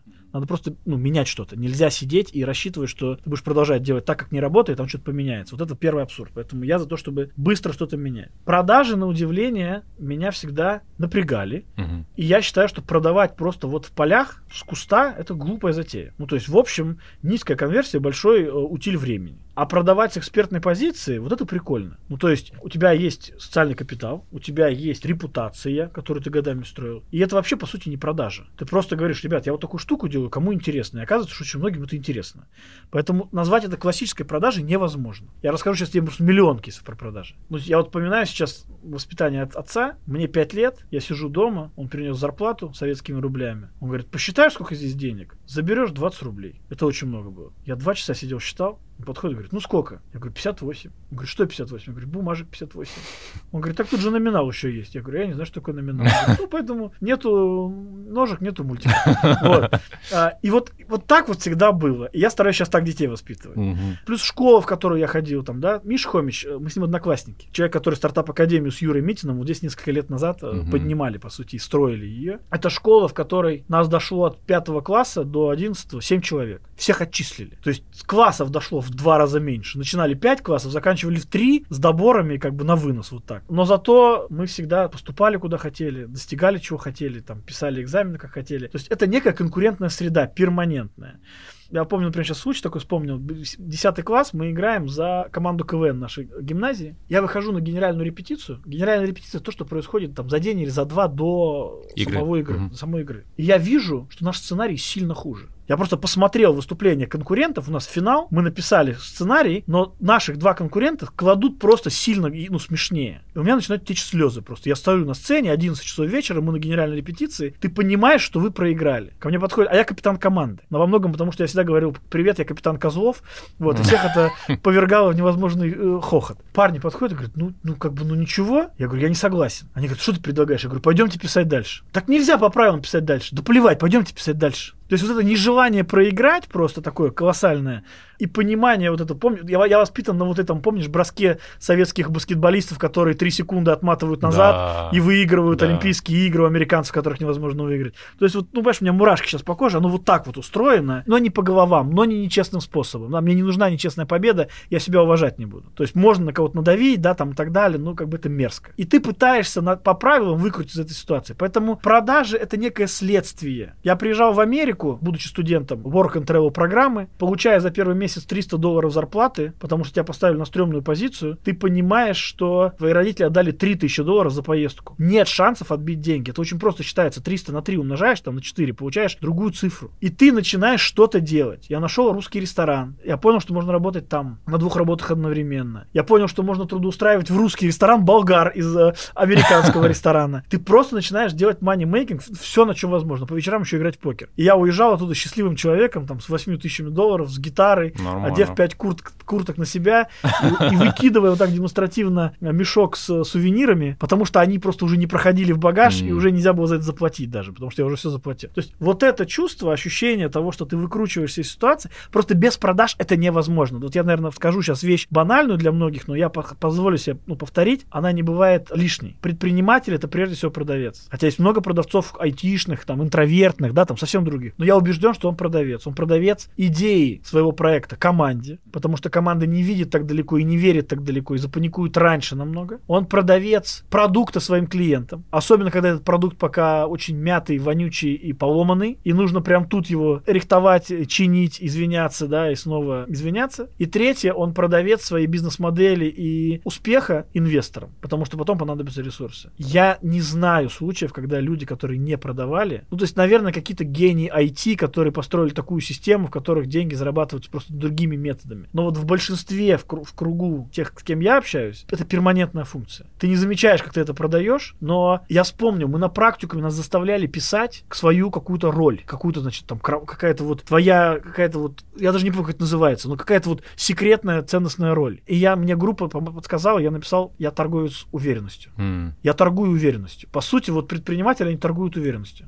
Всем вокруг. Круто. Поэтому продажи перманентно присутствуют. И, к сожалению, мне бы уже не хотелось так много продавать, но я, Карина, мой младший партнер, директор по маркетингу, тоже выпускница стартап академии, Наташа Козлова, мои парни Лехи из Синергетика. Мы берем трубки, и когда нам не хватает сейчас на мероприятии с бюджетом там 40 миллионов рублей, нам не хватает закрыть там несколько партнерских зон, мы набираем, и у меня есть замечательная история, я хочу еще раз поблагодарить нашего генерального партнера, извините, это не реклама, это тоже наши выпускники, тоже Ембу я видел, вот Володя э, Корчагов, значит, выпускался вот ну, на дне рождения школы. Это Аскона. Удивительная история, компания, которую я просто распробовал изнутри, с которой мы очень там дружны были какой-то момент, вообще очень плотно менеджментом прям ездили друг к другу в гости. Все началось с того, что ты просто первый говоришь, а давайте попробуем. И поэтому главное, наверное, что не должно быть у продавца, наверное, еще один хороший совет, это комплексов. То есть он не должен считать, ну, вот на- на- начало фразы, ну вот мы тупые, мы маленькие, а вы такие великие. Мне кажется, это не то, что хочет слышать человек, с которым ты разговариваешь. Да. Вот это самобичевание с принижением. Я очень люблю фразу, не, не люблю фразу. Я сейчас очень глупый вопрос задам, вот, но вот послушайте его, пожалуйста. Кто тебе сказал, что он глупый, да? Ну, то есть, вот эта вот неуверенность, она как бы парализует продажи. Ну, то есть ты пытаешься как-то заранее... Извиниться, э, сгладить, да, да-да-да-да. там. т- Я вообще не понимаю, расчет какой, ну посчитай два хода вперед. Ты как бы, ты сейчас себя унизил, принизил, и теперь ты хочешь что-то, чтобы тебя купили, ну ты серьезно? И вот Роман Ершов, это президент Асконы, то есть есть Седов, это вот основатель, да, это вот глыба, которая Доброград и все остальное, а у него есть команда, которая там с ним десятилетия, уже 20 лет. И там есть Роман Ершов, он учился в стартап-академии, тоже непонятно, зачем он пришел, потому что он все уже умеет и все делает. Оказалось, потом Аскона сюда просто в стартап-академию отправляла своих начинающих сотрудников, чтобы развивать дух предпринимательства. Мгм. То есть она поддерживает их стартапы, просто разные совершенно, фудовые, с подушками, там, значит, какие-то айтишные и так далее. И мы с Ромой Ершовым не были очень знакомы. Я подумал, что Аскона очень подходит нам как партнер. Это был 18-й год, по-моему. Я говорю, Ром, привет. Я вот Антон. Он говорит, я тебя помню, ты же нас преподавал. Я говорю, да, давай встретимся, пожалуйста. Он говорит, да, давай, пожалуйста. Я прихожу, говорю, Ром, мы вот мероприятие готовим огромное. Тогда, да, оно было огромное. Там на 6 тысяч человек было, по-моему. Следующее было на 13 тысяч человек, а вот сейчас мы на 20 тысяч человек пытаемся выйти. Он говорит, ну, ну и что? Я говорю, там денег не хватает, там надо дырку закрыть. У нас есть пакет для генерального партнера, мы очень хотим, чтобы вы были. Он говорит, ты знаешь, здорово, что ты позвонил, потому что ты меня бесишь тем, что когда ты про ЗОЖ рассказываешь, ты все время всем говоришь, что ЗОЖ это питание и активность. Ну ты что вообще творишь там? Как бы ты в курсе, что сон это 33% ЗОЖ вообще? Я говорю, ну я как бы не сплю и работаю, и мне хорошо. Он говорит, это пока тебе там 29, там 34. Это вообще для меня очень важно стратегически, чтобы Фофреш в коммуникации говорил про ЗОЖ шире, чтобы тема сна, мне не нужны твои там курсы, как правильно спать. Но мне, когда вы делаете курс про похудение, надо, чтобы вы там сну уделили внимание, потому что blackout шторы это важная часть там выработки гормонов, которая просто, ну, не так организм просто функционирует, если ты неправильно спишь. Он говорит, вот меня какая цель. Я говорю, Ром, ну супер. Он говорит, а еще у меня к тебе просьба, можешь выступить перед моим менеджментом? Вот я хочу, чтобы вот ты тоже прочитал какую-нибудь лекцию. Я говорю, Ром, я очень занят. Он говорит, так, сколько тебе денег не хватает? Полтора миллиона. Он говорит, давай три, и ты выступаешь на этой неделе. Я говорю, Ром, ты супер ведешь переговоры, я так не умею. Ты победил. Вот. И с того момента у нас началась дружба со Сконой. Они прям тогда, вот я помню, дали 3 миллиона рублей. Я выступил у них это. Всем потом говорю, что вот моя лекция полтора миллиона стоила. Вот. Я Скона вот важная часть. Я теперь с Арматеком не дружу. Не знаю их, но принципиально, понимаешь, да? Вот. Это шутка, конечно. Вот. А, и я теперь могу на людей положиться. Угу. Это не про продажу. Я знаю, что они к нам придут в любой момент. Я в лепешку расшибусь. Им не надо будет что-то делать или просить, или уговаривать. Я себя уважать не буду, если те люди, которые мне помогли, когда-то от меня получат там разворот и все остальное. Поэтому, видишь, я к продаже немножко по-другому отношусь. У меня, знаешь, одно из ярких впечатлений со стартап Академии, это когда у нас был день продаж, и я захожу в аудиторию, ты сидишь за столом, перед тобой стоит вот так вот, знаешь, как нашкодивший какой-то ученик, кто-то из однокурсников, я уже не помню кто, и ты ему прям, знаешь, вот так с криком прям, типа, ты знаешь, почему ты ничего не можешь продать? Потому что ты умный. А вот тупому скажи, иди продавай. Он не будет думать, он пойдет и продаст. Я расскажу тебе кейс по этому поводу. Это была самая унизительная часть моих продаж в жизни. Я был на первом курсе факультета госуправления, очень пафосный факультет в МГУ. Я не собирался пока идти работать. А, на втором, на втором курсе я был. Не собирался пока идти никуда работать, но вот Наташа, моя еще да, девушка, она уже начала там в маркетинге уже как-то деньги зарабатывать. Я думаю, ну, появилась вакансия. Она говорит, карта American Express выходит на российский рынок. Очень простая задача. Есть базы, в основном экспаты. Они знают продукт American Express в России, для них это не ново, то есть это не какая-то новая штука. Они с банком с русский стандарт запускали, значит, эту карту. Садишься за продажу. Даже продавать карту, говорит, не нужно. Надо, чтобы они приехали в офис и активировали ее. То есть у них даже, по-моему, уже карта была, но они по ней не сделали, по-моему, первую операцию. Там а, вот, ну, то есть вот там что-то важное, начала ну, что-то угу, вот там угу. происходит в этот момент. Ага. Ты бы видел, я захожу. Там какие-то кабинеты, люди, тре- тренеры какие-то, значит, там работа с возражениями. Значит, тут он, тренер говорит, сейчас я буду вам звонить, вы будете отвечать, сейчас я выйду. Я думаю, господи, какие придурки, господи, ну что они, ну что они делают вообще? Все же просто, надо просто с людьми разговаривать и так далее. И я сел, я все делаю правильно. Я звоню, я с кем-то по-английски разговариваю. Я не могу ничего продать. Ну просто ничего не продается. Сидит рядом девочка, как на рыбалке. Я с тех пор рыбалку не вижу.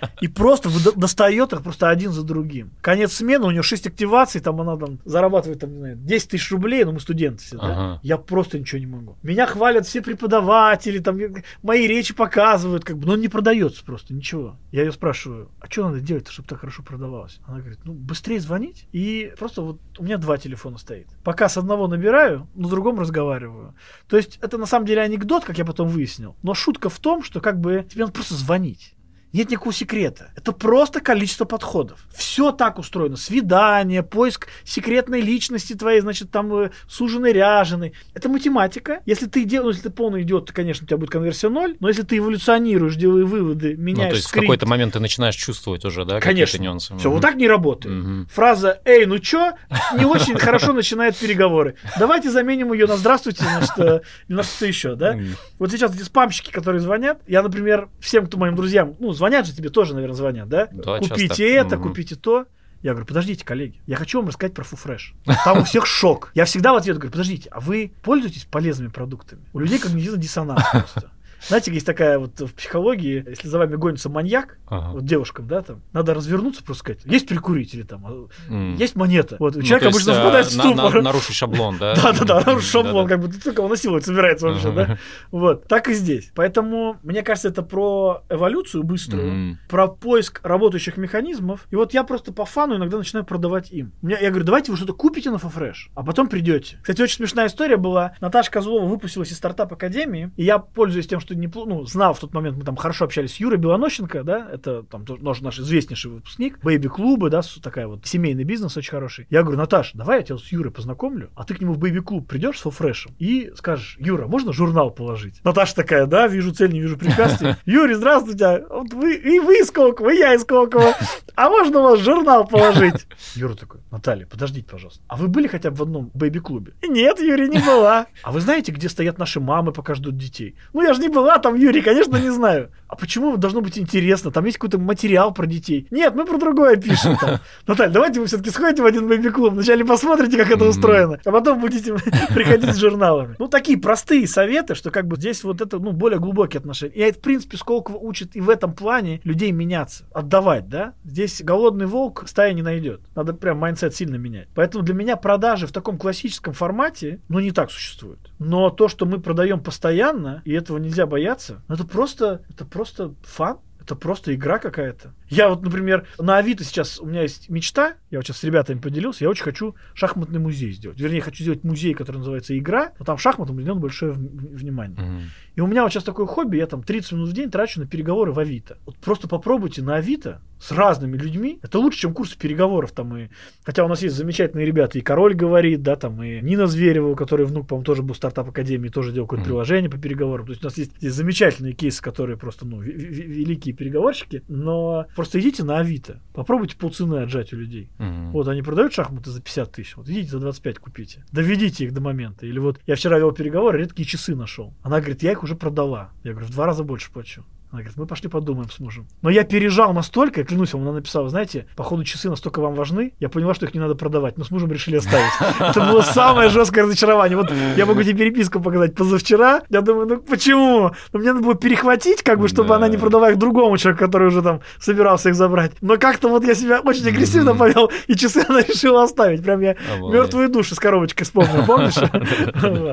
Так что вот такие вот. Слушай, ради интереса максимально насколько сбивал цену? Вот в этом упражнении. Два раза. В два раза? Да. А что это было, не помнишь? Слушай, нет, ну это вот было что-то с шахматами связано. Mm. Вот у меня прямо сейчас в машине лежит редко. Наташа еще не знает, моя супруга. Вот я сегодня uh-huh. купил еще одни шахматы. Mm. Вот. Но иногда я считаю это неуместным. Я вот вижу человека, понимаю, например, то есть мне контекст важен, да. Она, она продавала, сегодня я покупал шахматы, которым 1840 года изготовления, mm. там от прадедушки прадедушки передавалось.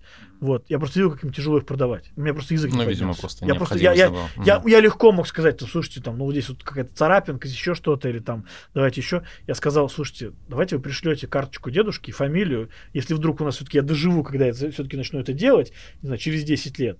Может быть, мы там просто карточку поставим, что вот как бы от них. И ей было супер приятно. То есть это не всегда история про то, чтобы загнать людей, да. Вот тот же ты меня спросил сегодня до записи про Суньцзы, мы с тобой, да, успели поговорить. Да. Там, например, ну это не про людей, но это, ну это не про переговоры, скорее, это про конкурентов. Там написано, всегда поставьте, постройте своим конкурентам золотые мосты к отступлению. Не надо загонять людей. А Джек Мак на языке шахмат все время говорит, бизнес это шахматы. Здесь не надо убивать друг друга, можно сыграть еще одну партию. Поэтому, да, это вот про такие отношения. Мне кажется, что это просто кайфово. И у меня сестра учится в Америке, теннисистка профессиональная, значит, спортсменка, и вот э, заканчивала там маркетинг. И она мне звонила, ну, постоянно звонит, и после второго курса, после третьего, все практические работы, вы идете в поля, продавать мерч, команды местной, какой-нибудь там баскетбольный. Все проекты связаны с тем, что ты стоишь на улице, взаимодействуешь с аудиторией. И потом я познакомился с французским акселератором, который заявлял, что у них выживабельность проектов не 10%, а 20%. И на переговорах мы спросили, а что такого другое делаете? Он говорит, две вещи. Первое, неважно, какого типа ты предприниматель, с ноги раз в неделю мы тебя выгоняем под жопниками, чтобы ты шел и продавал. И второе, мы против идеальных продуктов.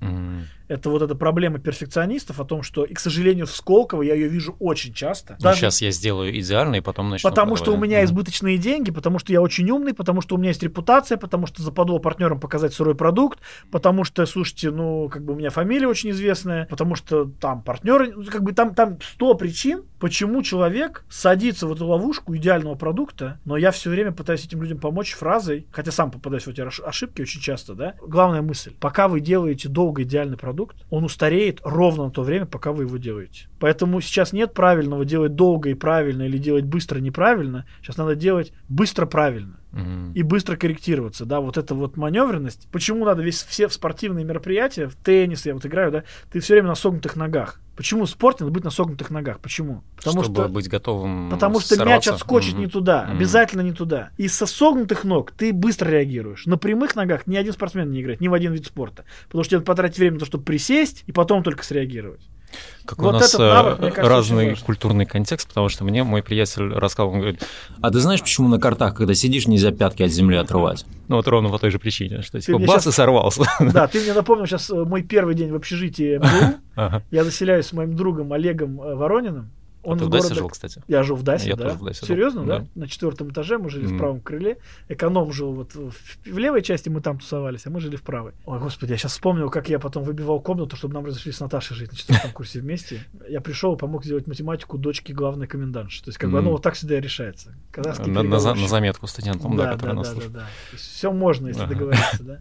Так вот, я заселяюсь первый день. Такой мальчик, значит, из Обнинска, Наукоград, первая там электростанция, гимназия. Значит, мы заселяемся. И сидит друг мой, Олег Воронин. Мы с ним Мгм. потом очень долго жили в одной комнате. А он из города Кольчугино. Город, про который я потом в новостях только криминальные сводки видел, как там, не знаю. И я ему говорю, там, Олег, здравствуйте. Я говорю, вот мы из Обнинска, вот у меня с потока 23 человека в МГУ поступило. Он говорит, слушай, я точно не знаю, но, по-моему, у меня 23 уже в тюрьме сидят. Это про твой разный контекст, понимаешь? Ну, это шутка, конечно, опять же, да? Олег тоже крутой, но вот, так вот мы тусовались. По поводу тусовки. Расскажи о том, что вы планируете в октябре. Ох, я каждый день своим старшим партнерам тебе рассказываю про то, как мы планируем, и как мы к этому идем. Во-первых, хочу всех еще раз туда пригласить, потому что Сколково там просто будет в каждой бочке затычка. Я Мгм. опираюсь на наш союз э, школы предпринимателей. Скажешь, меча и орала. Да, да, да, но это было близко, я удержался, спасибо, да. Вот. Последнее такое крупное мероприятие мы делали в 2019 году в Лофт-холле. Мы гуляли не по-детски, 13 тысяч человек. Главная ценность этого мероприятия, наверное, всю жизнь для меня была, что это лучший тимбилдинг на свете. Если вы хотите проверить ваших друзей, партнеров, сотрудников, то, наверное, действительно критические ситуации, кто-то на, там на Эльбрус ходит, да, кто-то на байдарках сплавляется, кто-то там по огню ходит, по, по углям. Мы делаем фофреш. В среднем это два адских дня работы, по 18 часов с ночевкой обычно в машине, и люди оттуда выходят либо безумно одухотворенные, у нас Мгм. очень низкая текучка, либо с полным пониманием, что мы психи, и он с нами зря связался. Клянусь, после Day всегда увольняется 2-3 человека. Там нет варианта не, не идти на это мероприятие. Поэтому мы стараемся, всегда старались не использовать ивент-агентств. Я с удовольствием пришел к Мише Воронину, там, к агентству, и сказал, ребят, давайте сделаем круто, там, у нас много ивент-друзей здесь тоже. Но я в этом вижу в том числе возможность матрично поработать с новыми людьми. Потому что когда классическая оргструктура закипает, застывает, ты просто людей не видишь в работе. Ты просто, ну вот, по-моему, он был нормальный всегда. А что у него сейчас нет. А очень много тухнет людей, ну, стухает, да, а даже не гаснет. Это хуже. Поэтому я кайфую от этого проекта, я в нем всегда в эпицентре, я смотрю, как работают мозги, как можно... То есть это прям такой тренинг от меня, и мы решаем там все по пути. Вот, это мои последние воспоминания про 19 год. Что будет в этом, мы не знаем. Потому что команда поменялась, мы добрали ее, очень активно помогает Синергетик. Мы только что были генеральными партнерами на ВК Фест, потому что огромное мероприятие. Я, кстати, видел ваш павильон, ну, вживую я не добрался, Ага. но из того, что я видел в соцсетях, это было прям э, очень грандиозно. Это было душевно. Мгм. Я точно знаю, что просто около 40 тысяч человек оставили свои контакты. Ну, для любой системы CRM, Mindbox, как бы это достаточно, достаточно такое жирное пополнение. Поэтому мы с ребятами считали, что это главный KPI. Новые люди, ну, надо честно сказать, что, наверное, Synergetic знают почти все сейчас. Это такое очень высокое Да. awareness бренда. For Fresh мы там как раз подсвечивали. Но у Синергетика сейчас просто они пошли еще и в бьюти линейку. У них как бы уже бытовая химия себя крепко чувствует. Вот они косметику раскачивали. Поэтому, но ВК-фест надо понимать. Вот мы сейчас организаторы ВК-феста. Да, не такого масштабного, но вот там ты просто павильончик строишь. И там 100 человек все равно сидел с огромным бюджетом. А сейчас мы делаем свой ВК-фест. И мы его готовим на конец октября. Это будут выходные. На 20 тысяч человек мы его таргетируем. Сколково там просто еще раз повторюсь, везде. Вот только что мы приехали. Аскона, значит, генеральный партнер. Синергетик, генеральный партнер. Четыре лапы, партнер зоны ПЭЦ, по-моему, тоже он выпускник. Я не успел с ним еще лично познакомиться, но, по-моему, тоже сколковский. На маркете Женя Демин нас поддерживает Сплат. Это мой ментор, которому я очень сильно в жизни тоже обязан. Лена Шифрина Байт. Ну, огромное количество брендов, просто и меньше масштабы, но которые там присутствуют. Саш Герасимов Фитмост наверняка там нам тоже поможет. Женя Ларионов в спикерах. Леша Гисака это Вокер в спикерах. Женя Ларионов сейчас глава ассоциации менторов. Как раз у меня он перехватывал сейчас, он помогает, очень много отдает именно предпринимателям. И это ребята, которые нам просто безвозмездно помогают. Еще и платят деньги некоторые, да. Ну, то есть, э, поэтому я хочу еще раз сказать большое спасибо. Это поистине там уровень IQ средний, достаточно высокий в этой тусовке. Мы собираем там не только клиентов Фофреша. Мероприятие называется Рефест. Мы сделали отдельный бренд внутри Фофреша, который называется Ре. Просто чтобы брендам было легче сотрудничать, тому же Вкусвиллу или каким-то другим ребятам. Ну вот что это не Фофреш Day, да, вот как бы я не просто своим, ну тяжело, особенно маркетологам, да, особенно он не собственнику, типа я почему должен пиарить кого-то другого. Мы просто решили стратегически правильно сделать, что есть некий бренд. Ре связан прежде всего с тем, что мы верим, что теория маленьких шагов, повторение, репит некий, э, переосмысление, rethink, это приводит к успеху. То есть, если ты двигаешься регулярно, но медленно, ты дойдешь быстрее, чем очень быстро победишь, потом сдохнешь. Проверено миллион раз. Я думаю, здесь вообще никто с этим спорить не будет. Вот эти вайпы от ре туда заложены. Ну и плюс классический ре, это reuse, reduce, recycle, это то, что в повестке эко заложено, мы тоже заложили. Поэтому появился вот такой медийный бренд ре, это медиа, это премия, это СМИ, и это event. И вот мы на это мероприятие придумали 20 локаций, там будет 4 огромных контентных зоны. Мы сейчас общаемся с Костомаровым, вы знаете, у него была вот очень тяжелый год, возможно, он там просто расскажет свою историю. Ирана Понарошку обычно с нами все время тоже с ней ведутся переговоры. Какие-то ребята с яркими кейсами, Леша Гиса, которого я помню как ментора стартап Академии, который просто начал честно рассказывать свои истории о том, как он боролся и победил алкоголизм. Там Варя Веденеева, которая сделала 365 дан про привычки. Она была у нас, кстати, в гостях. Серьезно? Ну да. вот угу. э, я сейчас с ней в переписке в чате. Она меня очень уважает, но при этом часто со мной не согласна. Вот у нас не такой интересный тандем. Мы с ней вместе будем выступать на сцене, рассказывать про привычки и почему у идеальных людей все получается, и что делать обычным смертным, у которых вся жизнь с понедельника и во вторник заканчивается. Поэтому мы попытаемся поговорить вот про вот этот кейс. Варя Щербакова из Камеди тоже придет, потому что она сильно похудела, тоже какие-то кейсы будут с этим связаны. Круглые столы будут интересные. Белая радуга Артем Газаров, э, очень сильный тоже предприниматель, мой одногруппник, расскажет тоже про какие-то такие технологические вещи, что будет в точки зрения oral care в будущем. То есть мы вытаскиваем на разговор медийных людей на главную сцену, там будет просто интересно. Мы постоянно делаем там прямой разговор команды, так называемый стройток с нашими клиентами. И еще много лекториев именно отдельный профессиональный, отдельный миддемейкер, когда мы приглашаем основателей брендов. Точно, опять же, не берусь судить, но я там, возможно, из 12 Stories кто-то будет. Игорь Ман обычно тоже с нами очень там активно сотрудничает. Там богатый выбор спикеров, поэтому я считаю, что там просто интересный контент. Это не похоже на классический маркет, но при этом мы ожидаем, что около 300 участников маркета будет, то есть супер выгодно. При этом, кто знает эту площадку, я в нее влюблен искренне, это культурный центр ЗИЛ. Мы, по сути, взяли 10 тысяч квадратных метров, включая улицы. Я, наверное, только одно хочу сказать. Ребят, просто приходите кайфануть с детьми, с, с собаками, с мужьями, которым обычно там скучно, потому что и наша аудитория, несомненно, 90% это девчонки. Это не похоже ни на что, что бывает в России. Это ближе к Burning Man. Ну, наверное, не так все-таки пафосно. Там э, пока что зрители не участвуют в застройках локаций, но это очень похоже к муравейнику, который все время по расписанию куда-то бежит, потому что здесь мейкап, макияжи проходят, тебе мажут, здесь массажи тебе делают, здесь йогу проводит секта Соли Маркес, здесь э, Фитмост, здесь Фитстарс. Ну, то есть постоянно что-то происходит. Успеть невозможно, так специально сделана программа, поэтому два дня, поэтому просто это будет очень душевно. Так никто душевно не делает. А если ваш бизнес с этим как-то связан, неважно, там платно, не платно, просто, ну, давайте подумаем, как можно проколабиться, потому что, ну, я знаю сейчас, например, две компании в очень плохом финансовом состоянии, и они постеснялись нам написать, потому что у них нет денег там заплатить. Я не буду называть компании название, я просто не хочу, да, там, ну, одна компания сейчас, Дима Пронин, э, Healthy Food, у него были очень большие проблемы, когда у них там траванулись люди, он проходил кризис. Угу. Вот сейчас в Питере очень похожий кейс у другой компании. Я просто говорю, да, давайте подумаем, как это отыграть, давайте поможем как-то, да, там, с точки зрения маркетинга отработать, потому что тяжело. Я вижу, как предприниматели помогают друг другу. У нас даже отдельная премия есть, ей 7 лет. Она раньше называлась Live Organic Awards. Сколько ее поддерживает, все время судит стартапы и дает гранты студентам. Я считаю, что один из вкладов, который я в отрасль сделал, помимо ее вот этого, что, то, что я вначале сказал, кипятить океан, я все-таки всех хорошо перезнакомил и показал, что не страшно дружить. Когда Ешь деревенская, в которой Женя Тимко инвестировал, приходит к нам и три года подряд выигрывает премию, и они каждый раз говорят, слушайте, так же не бывает, вы же фофреш, вы же не можете позволить, что мы выиграли. И мы ломаем этот предрассудок. Когда приходит жирный производитель, там, который донатит премию, потом не выигрывает и наоборот там пишет гневные отзывы из серии, там, типа, слушайте, а что это за премия, я купил генерального партнера и не выиграл. А другие говорят, ну супер, значит, как бы есть какой-то траст.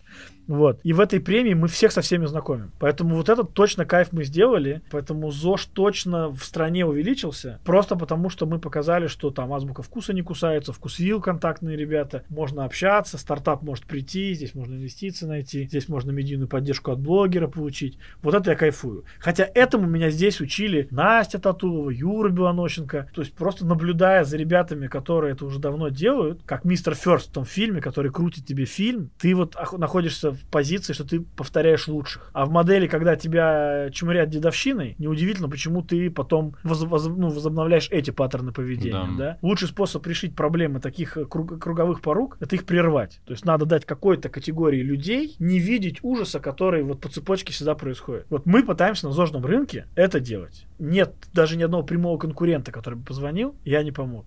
И как эти люди все удивлялись, что мне можно позвонить, оказывается, и они, мы, говорит, годами думали, как это вот начать разговор. А я раньше тоже так думал. Вот, оказывается, очень просто. Просто поднять трубку и набрать номер и сказать привет. Мы раньше всегда просили дать рекомендации книг, которые связаны с предпринимательством или с бизнесом, но в этом сезоне я буду просить наших героев порекомендовать почитать что-то, что повлияло на них. Неважно, бизнес-литература или художественная литература. Вот будем считать, что Суньзы ты уже рекомендовал, можно еще пару книг. Я, наверное, назову любимую, ну, такую любимую книгу, на которую я отбрасываю какой-то матч такой, я пытаюсь понять, да, там вообще какая траектория, это «Финансист Титан Стоек» у Теодора Драйзера. Я у Теодора Драйзера очень много чего читал, но оно сильно слабее мне показалось все остальное. Потому что я там видел образ предпринимателя, такого немножко идеализированного, в капиталистическом мире, который постоянно принимает какие-то решения. Он еще там жен меняет, если вы помните, по-моему, там три раза за книгу, да. И тоже это некая часть, кстати, роста предпринимателя. Я все время шучу над женой, говорю, смотри, вот. Надо всем развиваться, иначе смотри. Вот, это шутка, конечно. Наташу я очень люблю. А, правильно все сказал, да? Да, да, да. Да, все, спасибо. А, значит, ну, по, по, по крайней мере, мы узнаем об этом. Да, мы узнаем. Главное, чтобы не запикали. Да. Вот, поэтому, наверное, вот я рекомендую посмотреть. Знаете почему? Вот этим подкастом, очень популяризации предпринимателей, я очень благодарен тому, что вы делаете. И мы знаем, как прекрасно и как сложно вырастить, там, не знаю, с 2% до 3% процент этих предпринимателей да. в стране. Но все-таки, мне кажется, многие туда идут сейчас на неком ажиотаже и, в общем-то, их как бы все накачивают этой мотивацией, что ошибиться не страшно, ты попробуй, значит, включи контекст, э, запусти лендинг, значит, возьми трубку. Жить предпринимателя вот она такая вот кайфовая, а не на работе. И мне кажется, что много людей начинают тащить на себе этот шлейф предпринимателя, предпринимателем не являясь. Теодор Драйзер, вот финанси... книга «Финансист», меня как будто бы... Ну, может быть, там он не предприниматель даже, он же там делец, да, он такой делец. Он делает сделки, Коммерс. покупает акции, коммерсант. Вот для меня это прообраз правильной чуйки, ума, каких-то решений. И если вы просто строите все от социального бизнеса, там, от помощи, там, от донатов и так далее, для меня это не совсем предпринимательство получается. То есть предприниматель должен позаботиться о своей стае, о своем продукте, там, о своей стабильности, устойчивости, о своей стратегии. Вот. Поэтому книга хороша с точки зрения, что мне кажется иногда, а я предприниматель вообще? Может, я маркетолог, может, я продуктолог, может, я там спикер. Это заставляет задумываться. У меня был очень смешной кейс на эту тему. Очень смешной кейс. Значит, Михаил Эрнестович Куснирович, он, наверное, эту историю не вспомнит, хотя, может, и вспомнит. Мы ездили к нему много-много лет назад с Михаилом Хобичем в Тверь. Он вывозил топ-менеджмент Боска. И мы там помогали с модерацией. 200 человек, 300 человек. То есть какая-то движуха. И все хотят сделать предпринимателей, внутренних предпринимателей. Там очень хорошая такой, такая инициатива. Вот. И он в конце подходит, а он в жюри сидит. И мы с Михаилом начинаем ему советовать, кто должен победить из команд. Он говорит, ничего не понимаете, смотрите, я вот их знаю, вот эти не будут делать, вот эти не будут делать, а вот этот будет делать, вот буду в него инвестировать. То есть вот, вот эта чуйка, она ну, чувствуется, да. Mm-hmm. И вот он То говорит, есть он выбрал не проект, а... Он нашел вот людей, но это как бы не совсем, да, да, это нечестное сравнение, он их знал, мы их не знали. В данном mm случае как бы мы проект оцениваем, он людей, mm я сейчас не к этому историю рассказываю. Он говорит, так, слушайте, парни, вы мне очень помогли, как в «Золотой рыбке», можете по одному желанию, значит, там, приходить в гости, я что-нибудь помогу. Я долго думал, значит, чем А мы в этот момент в Питере закрыли магазин. Ты как-то даже слышал эту историю, значит, ужасный провальный магазин Фофреша в Питере, мы его закрыли. Я прихожу к нему, он говорит, ну чем помочь? Я говорю, «А давайте в ГУМе Фофреш откроем. Говорит, ты что, дурак, что ли? Зачем? Я говорю, ну я вот ничего больше не придумал.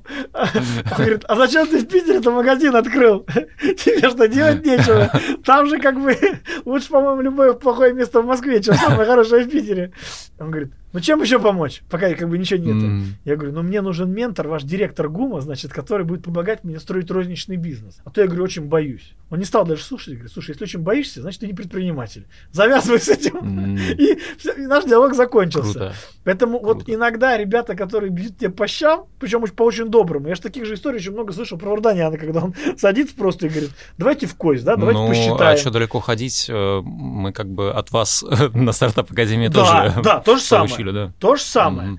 Вот, видишь, дедовщина вернулась, как mm-hmm. говорится, да? Как-то вот так. Вот такие кейсы, они влияют. Поэтому, слушайте, мы как-то очень далеко шли, мы про книги сидели, разговаривали, да? да? Вот. Ты знаешь, я на самом деле там читаю, и у нас книжный клуб есть, и есть какие-то книги про клиентов. Мы сейчас все, мы, договорились через месяц обсуждать книгу «Бизнес по подписке». Вот он мне очень нравится. Книга «Огонь». Я очень не люблю мутные книги, особенно в американском стиле, где одну и ту же мысль нанослоем размазывают по 100 страницам. Это просто ужасно. И очень хочется читать какой-то вот как бы цимис такой, да. Вот это хорошая книга. Вот она мне очень нравится, я прямо сейчас ее читаю. Она может быть немножко не ad как бы не up-to-date, но она вот... э, Она на русском есть? Она, конечно, я ее mm. прям слушаю. Там, я ее в офлайне читаю и mm-hmm. слушаю mm-hmm. параллельно. Я, наверное, ее рекомендую. Потому что она меняет подход к тому вообще, как скоро мы будем деньги с клиента зарабатывать, да. И если мы не найдем вот эту вот идею, неважно, прижились в России подписки, не прижились, Озон Карт, Яндекс Плюс, там как бы уже там нагибают не, не, не, не кисло. Варя, кстати, писала вот буквально вчера, по-моему, что в Яндексе округляторов, людей, которые округляют донет, миллион человек, то есть миллион россиян согласились округлять регулярно деньги для пожертвований. Поскольку я с э, пожертвованиями хорошо знаком, ребята говорят, что только на этих людях, которые округляют деньги, строится весь современный черити э, юнит ну, в Штатах, в Европе. То есть, если нету регулярных людей, на которых можно просчитать хоть какой-то PL, так не работает. Это не просто один супер дядя пришел и супер чек выписал. Это вот должно быть вот так. Поэтому, мне кажется, мы туда тоже придем. Поэтому книга тоже очень качественная. Но мой главный посыл, наверное, другой. Я просто регулярно читаю 15-20 человек, которые мне очень интересны. Ну, в смысле, в соцсетях. Да, в телеграм-каналах. Mm-hmm. Вот. Мы не очень хорошо знакомы с Димой Кипкава, который Мосигру сделал, продал. Но мне очень интересно, как он пишет. А он, видимо, пошел в такого серийного инвестора, он там еще больше бизнесов сейчас как-то двигает, да. И меня всегда удивляло, почему у Оли Бузовой 12 миллионов подписчиков, а у Рубен Варданян 12 тысяч подписчиков, да. Вот, поэтому я категорически рекомендую подписываться на людей, практиков, чьими продуктами вы пользуетесь, чьи как бы кейсы вас впечатляют. Мне кажется, что это главный источник труевой информации. Слишком быстро все меняется, поэтому читать книгу там десятилетней давности, как в Америке это сработало, как будто бы, наверное, нет. Но вообще, конечно, самый восхитительный человек, который я слышал в стенах Сколково, был э, Галицкий. Но это просто вопиющая антисистема для меня, потому что собралось все Сколково. Значит, его спрашивают, уважаемый основатель Магнита, господин Галицкий, какие книги вы порекомендуете читать? Кем вы восхищаетесь? Кто вас вдохновляет? Я как сейчас помню, говорит, слушайте, я что, себя на помойке нашел? Вы что, это же вот, это же путь. Я его иду. Я очень крутой. Ну, mm-hmm. он, это не цитата, но смысл такой. Мне не надо никем восхищаться. Там в Библии даже, по-моему, заповедь, да, не создай себе кумира. Я предприниматель, я иду по пути, а все остальные, типа, не надо этим заниматься. Круто. Вот. Ну, для меня это супер ортодоксально. Я вот в таком темпе, наверное, 500 метров пробегу и упаду. Но я точно думаю, что в таких столпах, вот в таких вот личностях надо смотреть и вдохновляться. Поэтому mm-hmm. эти люди живут и жизнь очень достойно, помимо того, что они как и предприниматели, да, там проходят те кризисы, которые мы видим, да, там. Это для многих пример пример. Я по-прежнему возвращаюсь к этому мистеру Фесту. Я уверен, что топовые предприниматели в какой-то момент понимают, что это не гласно, это не показывают в новостях по телеку, но вот какие-то ключевые люди посмотрят, примут другое решение, и они в свою очередь тоже сыграют вот в этом огромном цепочке в теории точек вот этой, теории последовательности, тоже сыграют для следующих предпринимателей какую-то историю. Поэтому мне кажется, что это очень важно смотреть за живыми, настоящими ребятами и им пытаться соответствовать. Я пытаюсь. Рубрика имени Лили Сафиной. Наш редактор Лили Сафина подготовил э, для тебя конверт. Мы сейчас будем э, решать бизнес-кейс с тобой. Ну, как мы будем? Супер. Ты будешь. Я, могу, я могу прочитать, да? Да, да, да. Угу. Слушайте, я очень теперь не люблю решать бизнес-кейсы ага. после моей истории, как я сходил на лидера России. Mm. Это, наверное, нам уже эфира не хватит рассказать. Но при том, что меня готовили друзья и говорили, Антон, там не нужно быть предпринимателем, там нужно быть социалистом, там ага. надо быть, значит, заботливым человеком. Я говорю, ну ведь выгодно закрыть всю больницу. Но тут же вот по, по, по цифрам видно, что надо всех отпустить домой. А мне друзья говорят, это самый неправильный ответ. А, я очень надеюсь, что здесь будет предпринимательский. У нас здесь нет неправильного ответа. Но... Я читаю тогда вслух, угу, да? Угу. Новый директор отеля рисует собственнику радужные перспективы развития бизнеса. И первым делом предлагает вложиться в дополнительную рекламу, выделив на это 15 миллионов рублей. При этом директор поясняет, что ассортимент услуг останется прежним, структура затрат не изменится, капитальных вложений не будет, привлекать заемные средства не будут. То есть предлагают просто 15 миллионов в рекламу mm-hmm. влить, и значит все останется хорошо, юнит экономика не страдает, а деньги польются рекой, по всей видимости, с выручки. Вложенные деньги пойдут на повышение узнаваемости отеля, и это должно привлечь новых клиентов. Директор обещает рост чистой прибыли на треть, при повышении выручки на 15%. Очень интересно, как они собираются сделать. Видимо, завтраки делают более э, легкими. Значит, согласитесь, я вспоминаю кейс Дельта Airlines, которая убрала одну маслину из э, питания и в течение года, по-моему, 6 миллионов долларов сэкономила. Поэтому все шансы. Так, слушаем дальше. Согласитесь ли вы, как предприниматель, собственник, на просьбу директора выделить на его программу развития 15 миллионов рублей и почему? Варианты. А, да, потому что улучшится финансовая устойчивость бизнеса. Благодаря дополнительным инвестициям она станет абсолютно устойчивая. Интересно. Да, потому что, слава богу, там есть ответы нет. Я посмотрел вперед, там вот 10 вариантов, пока все идут да. А мне сразу остальные интересны. Так, значит, да, потому что срок окупаемости этих вложений меньше трех лет. В. Да, потому что верю своему директору. Это что же важно. In SEO we trust, yeah. Ага. Значит, Г. Да, так как рентабельность дополнительных инвестиций будет больше ставки рефинансирования. Нет, так как ухудшится финансовая устойчивость и приведет бизнес к кризисному состоянию. И вариант Е нет, так как прогнозы директора по прибыли и выручке нереальны. Нужен, наверное, еще один вариант, это свой ответ, да? Ну, он бы в любом бы случае был бы, потому что, наверное, мне ни один из этих не нравится пока в моменте. Я могу, наверное, все прокомментировать, но я, наверное, краткий вайп хочу сказать. Mm-hmm. Во-первых, я не так хорошо разбираюсь, как наша прибыль обгоняет ставку рефинансирования, которая меняется на ходу. Поэтому здесь мне нужен был финансовый директор. Финансового директора задачи нету, здесь упущенные данные. Я вот mm-hmm. доверяю. Ты спросил меня, есть ли в компании где-то какое-то место, где я доверяю. Вот, я точно доверяю нашему финансовому директору. Mm-hmm. Это лучшее, что с, нашей, с нами в компании происходило. Поэтому я бы, наверное, не пытался бы обгонять ставку рефинансирования, потому что мы в том не в депозит играем, в конце концов. Я рассуждаю от того, что я знаю. Значит, ну, во-первых, у меня цифры не очень бьются. Во-вторых, самая страшная фраза в том, что здесь написано, она была еще в задаче о том, что 15 миллионов пойдут на узнаваемость. Вообще, когда мы проваливаем маркетинговые кампании и не получаем ничего из нее, mm-hmm. все маркетологи говорят, Антон, не расстраивайтесь, мы проинвестировали в узнаваемость. Mm-hmm. Это есть очень известная фраза директора по маркетингу, по-моему, Проктор Gamble, если я не путаю, или там, ну, это вот кого-то из огр- огромных mm-hmm. FMCG монстров, он говорит, я убежден, что половина нашего бюджета тратится в маркетинговое впустую. Осталось выяснить, какая из двух. Вот. Поэтому это очень близко вот по формулировке к этому. По сути, я сильно не доверяю директору по вопросам маркетинга. Для меня SEO это не тот, кто понимает хорошо в маркетинге. Во-вторых, ну, наверное, не хватает контекста, какой маркетинг он предлагает. Но тут написано, что узнаваемость, а узнаваемость это не то, что я в принципе верю. Я верю в перформанс-маркетинг. Соответственно, вся компания должна быть очень четко посчитана. То есть узнаваемость это наружная реклама, я не знаю, радио, там, не знаю, пиар. Ну, то есть просто мелькание, да? Да, но это и есть рич, так называемые охваты, да. Вот, для меня это не хороший маркетинг. Для меня хороший маркетинг, маркетинг, который можно посчитать cost per operation, cost per order, то есть ну, какую-то задачу. Да, да. Угу. Соответственно, в моей картине мира, поскольку я глубоко из маркетинга, невозможно, что мы сольем 15 миллионов и не остановим как бы эту мясорубку денег, потому что мы все отдали, я не знаю, там, одному блогеру, да. Поэтому в данном случае мы точно столько не потратим. Мы, были, мы бы двигались какими-то маленькими вот этими клизмированиями генерального директора. Вот, и в какой-то момент бы кто-то бы это бы остановил. Вот. С точки зрения, почему там должна вырасти выручка, я понимаю. Почему... Разница в динамике э, в выручки и прибыли. прибыли я не понял, угу. но, по всей видимости, должен продукт удешевиться. Соответственно, я как будто бы, кроме как сделать продукт э, доступнее, хуже, и в каком-нибудь отеле поставить палатки, ага. и начать продавать глэмпинг, ну, кстати, хороший вариант, кстати, можем посоветовать, да?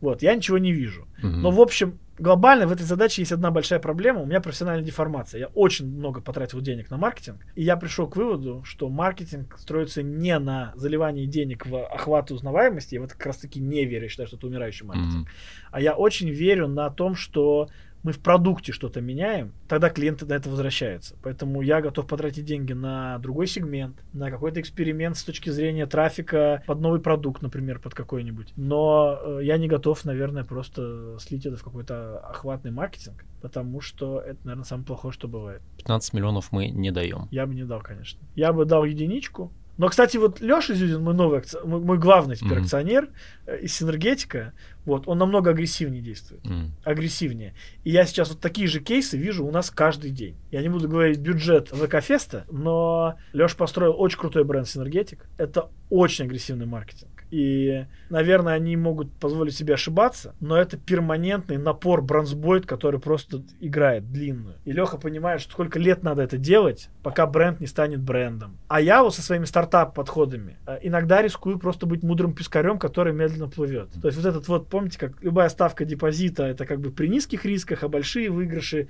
при больших рисках это где-то и здесь имеет место. Но люди, которые хорошо знают рынок, хорошо знают в нем а, пустых блогеров и работающих, да, например, или там оферы, которым клиентам важны, вот, наверное, это самое ценное, что есть в активе команды. Да, вот Карина, которая понимает и проверила на своей шкуре все, я ей могу там доверить полностью, например, там бюджет в 10 миллионов рублей, она может его потратить, потому что сколько раз можно было ей там уже надавать лещей за все, что было, она уже все приняла. Вот. Она просто уже там на крови, на руках, на мозолях mm-hmm. это все прошла.